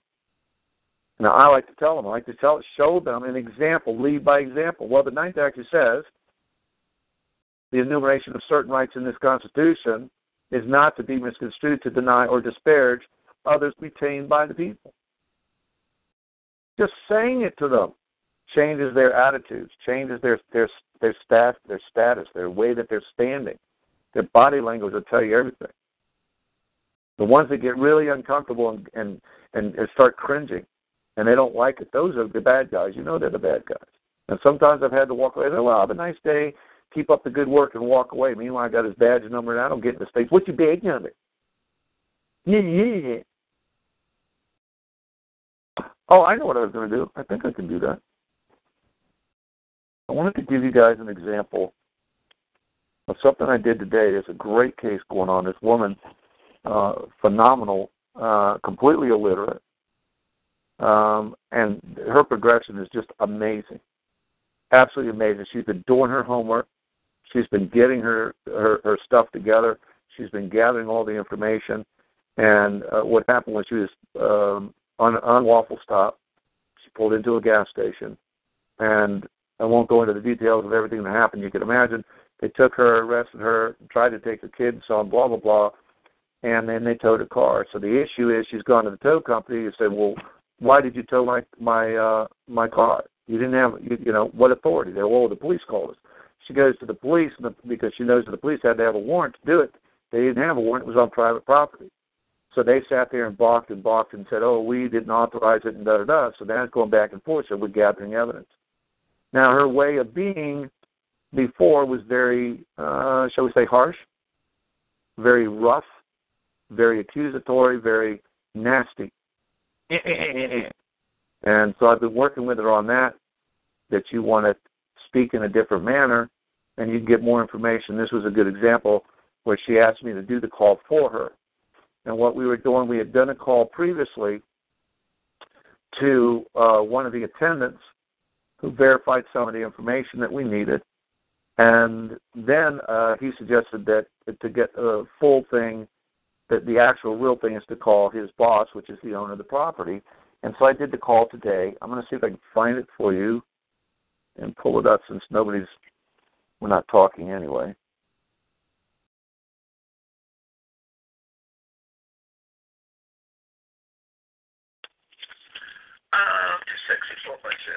No, that's not the one. So if I go down twenty-one. Oh, wait a minute. Was that twenty-one, twenty-two? No, it was twenty-two, I believe. That was just an opening.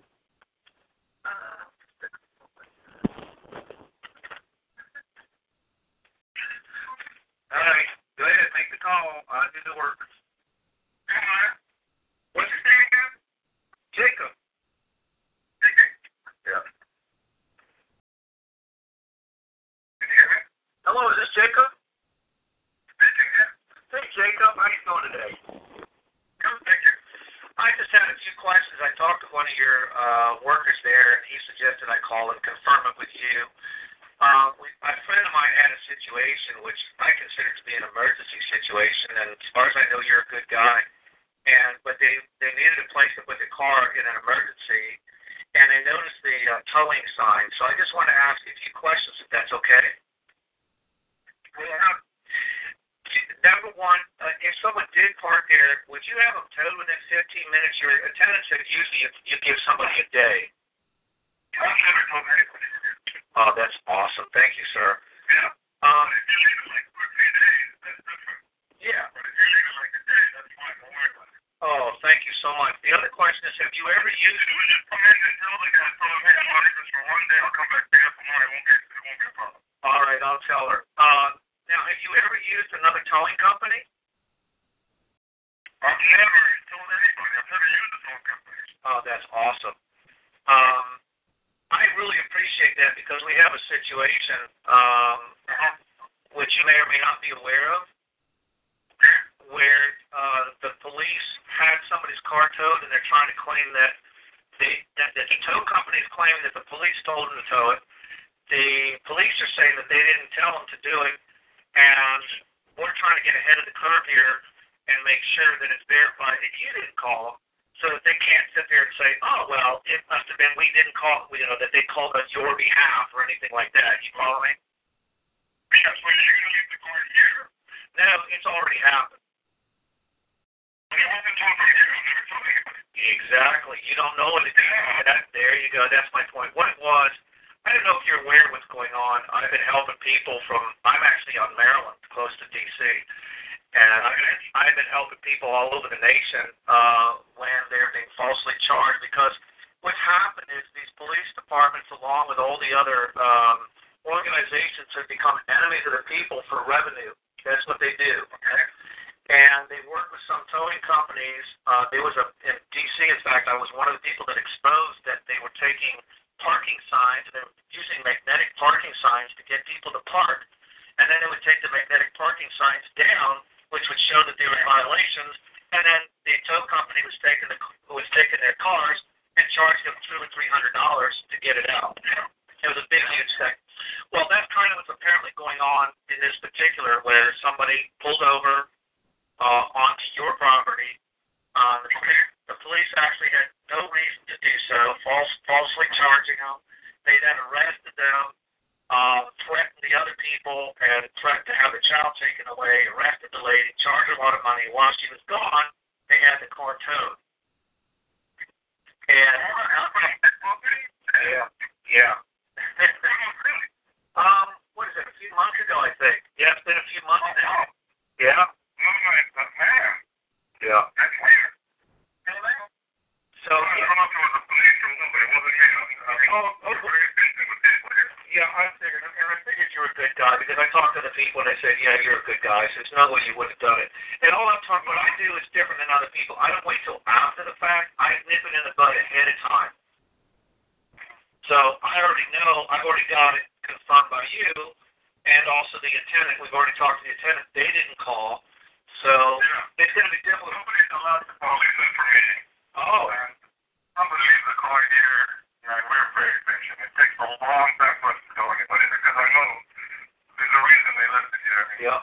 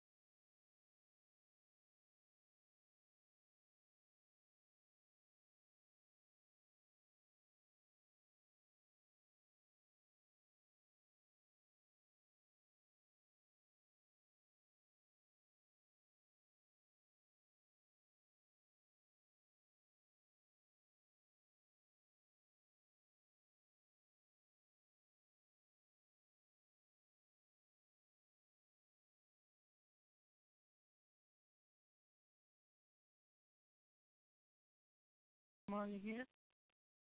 What happened?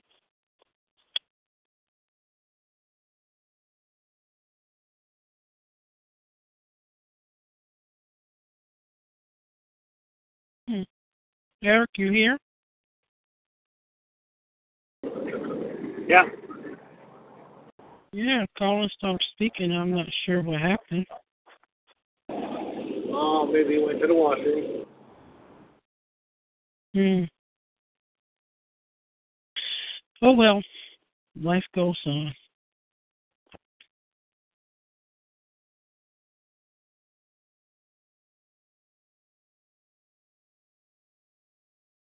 How's things, uh, Willa? I'm here. How's things? Good, thank you. Right on. Just working, tired, just working, doing the towel job. Nice. So uh, I'm just tired, but I'll soon be done, yep. So it's good. Yep. Been there, done that. Yeah, yeah. But I like how it come out once it's done. Just okay, what's going on? What's that? I was muted, then unmuted, so I'm not sure what's going on. But you can hear me, correct? Yeah. Okay, that's good. Somebody muted the board and unmuted the board. Yeah. Maybe he had a drop call. I don't know. But it looks like he's on the board still. Maybe he can't speak. I don't know. um, you have a... Uh, hold on a second, Eric. Um, there's Southwest Pennsylvania. You on the call?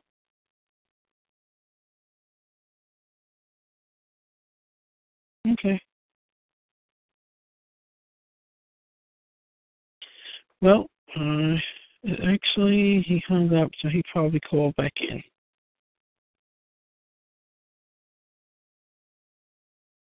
Hmm. Somehow something happened.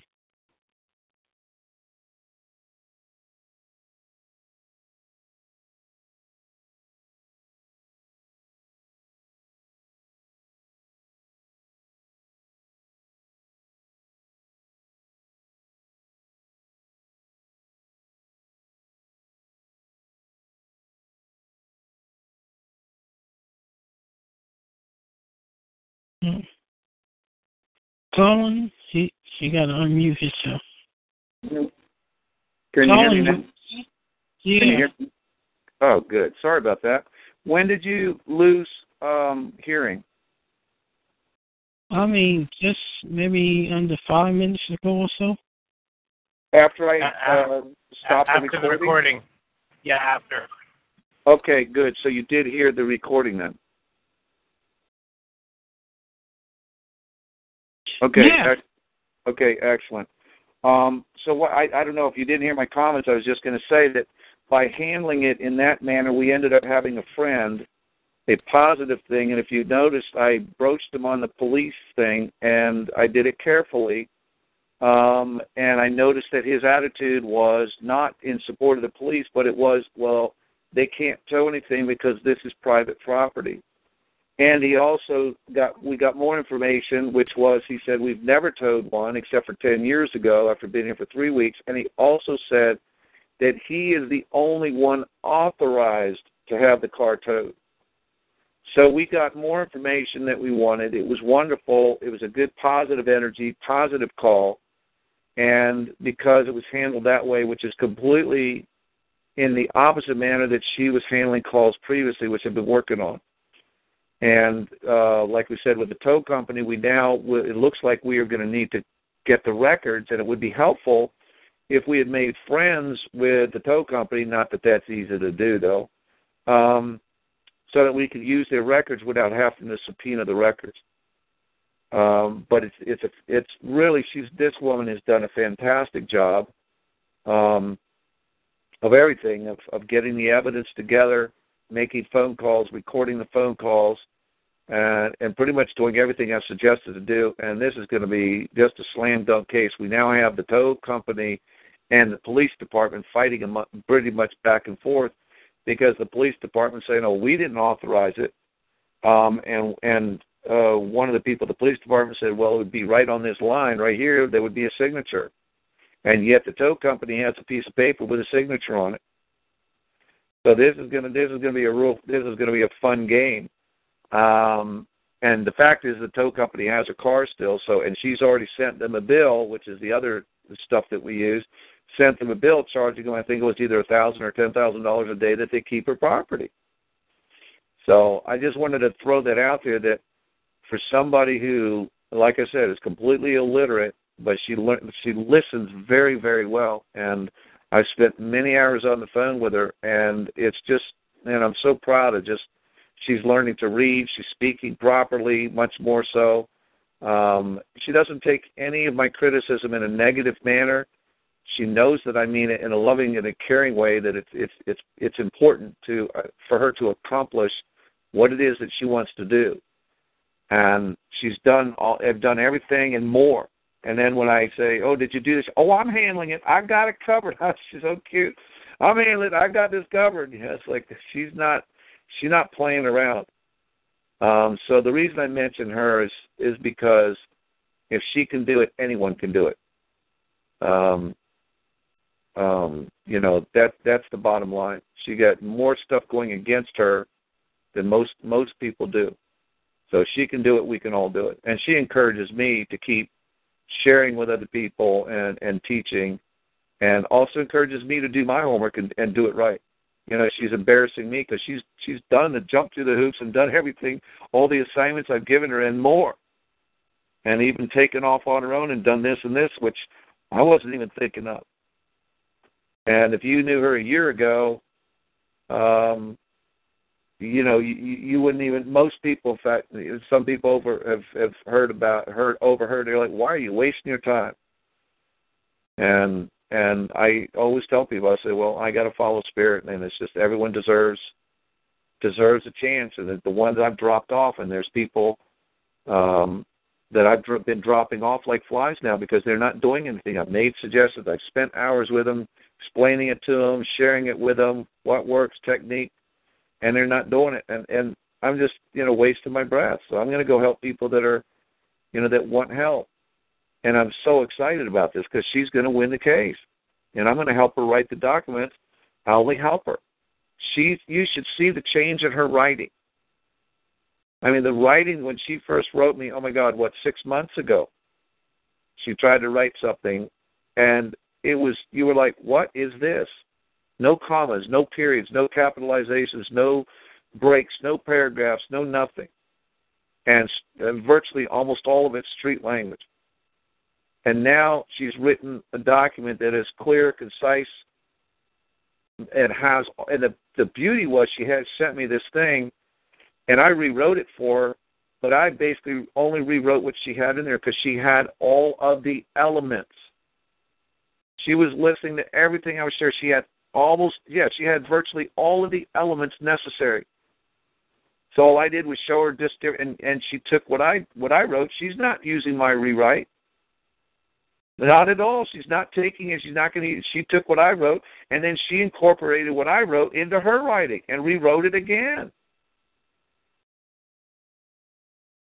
Uh, you know, I share that because, um, you know, people like that put the rest of us to shame, and and and they and, and it should put us to shame because we're not doing our homework, we're not doing it properly, and that's why we're not winning. And I don't care what process you use. You're going to use Carl Lentz's process, and you need to study, learn, understand, and make it so you eat it, drink it, breathe it, smoke it, whatever you're doing, so that it becomes you. Because you can walk away from Carl Lentz and know everything about his process and everything, not Carl Lentz's process, but what this, this process that he's talking about, this common law, whatever you want to call it. So it becomes part of you. You can write the documents. You can handwrite it. I also want you guys to recognize that on the call, there was an audio that somebody sent me, and the title of it was that Carl Lentz says never use a forty-two nineteen eighty-three. Well, if you actually listen to the call, that's not what was said at all. He's basically saying what I'm saying, and he, he says you have to write it for your in your own words, and then it's kind of funny, he uses my own thing. He says, and looky there, it appears that the statutes and codes agree with me. And that's how you do it. And you put, anytime you use statutes and codes or anything that's not yours, put it in quotation marks. It preserves, it separates you from it.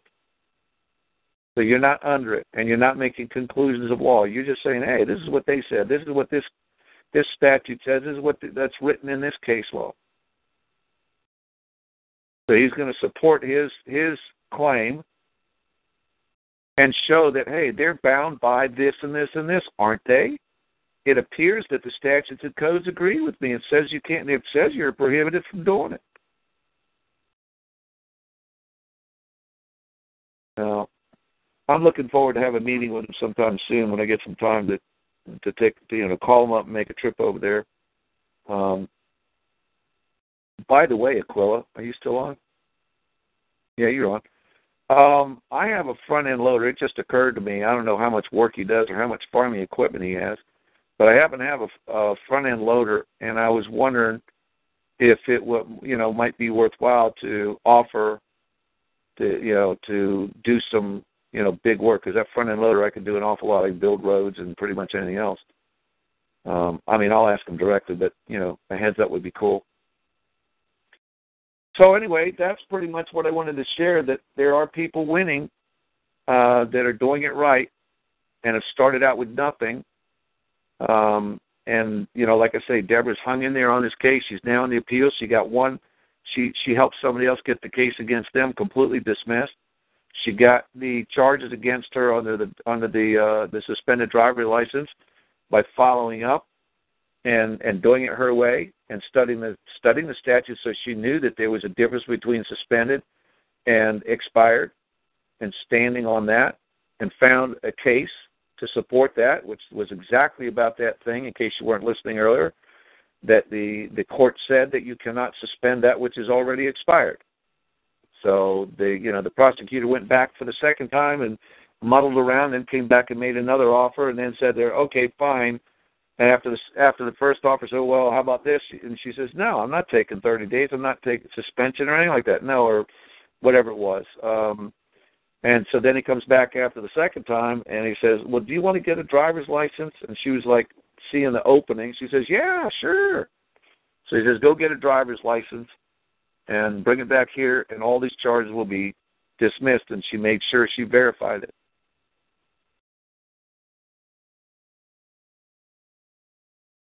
Well, I thought I thought Aquila was his girlfriend.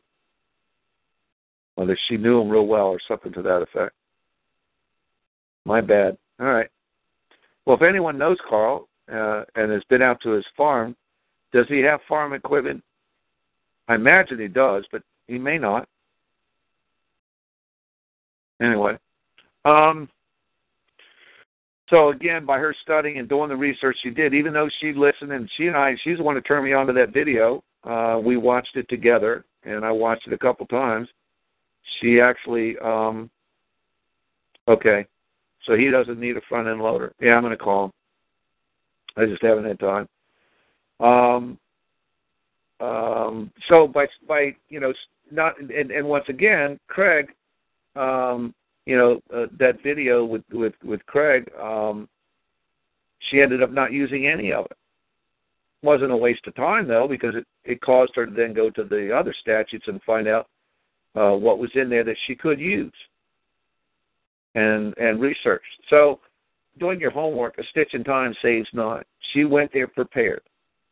And she was she thought that they were going to uh, drop it down from a Class B to a Class C, which would make mean that she would not be in jail. Um, and that's that's important. Um, she went in willing to To, to to basically cop to another charge, which is driving without a license, and look what happened. That was pretty cool. Good example. And she's no she's not sitting here crying and, and screaming and everything and whining and and so on. She handled it. It worked. She's done. So anyway, with that, if nobody has any other comments, whew, I'm gonna go ahead and close this call down. And given the example, uh, looks like it's pretty quiet tonight. Looks like the people, we got rid of most of the um, distractors out there already. But I have a feeling that if I leave the call open, that it'll it won't be long before they come back and start making disruption and making nasty stuff. Uh. All right. Well, that's it. I'm going to close it out, and, and blessings to everyone. Um, and uh, again, uh, take your position and write letters, uh, do things, put things together. I'm going to try to make, if you have not watched the, the YouTube videos with uh, Trey Gowdy, T R A Y, T R A Y or T R E Y, Trey Gowdy, G O W D Y, look them up. They're just phenomenal. And uh, if you have any information on Jeff, um, what's his name, Cummings, um, no, Sessions, I'm sorry, Jeff Sessions, uh, let me know, because I'm still trying to get a handle on him, because he has been nominated to be the Attorney General, and I'm not liking what I read about him. And if you have any information about the um, the Indian and all that up there that's going on with the pipeline, um, or you, you, you're concerned about it, I, I also encourage you to write. Um, and that's about it, guys. You guys have my, my email, truthmonger six at gmail dot com, so anytime you want to communicate, you can do that. And I have two more calls to do tonight and some documents to write. So I'm going to get to it. Have a great night, guys, and blessings. And thanks for keeping it clean tonight. With Lucky Land Slots, you can get lucky just about anywhere. Dearly beloved, we are gathered here today to... Has anyone seen the bride and groom? Sorry, sorry, we're here. We were getting lucky in the limo and we lost track of time. No, Lucky Land Casino, with cash prizes that add up quicker than a guest registry. In that case, I pronounce you lucky. Play for free at Lucky Land Slots dot com. Daily bonuses are waiting. No purchase necessary. Void where prohibited by law. eighteen plus. Terms and conditions apply. See website for details.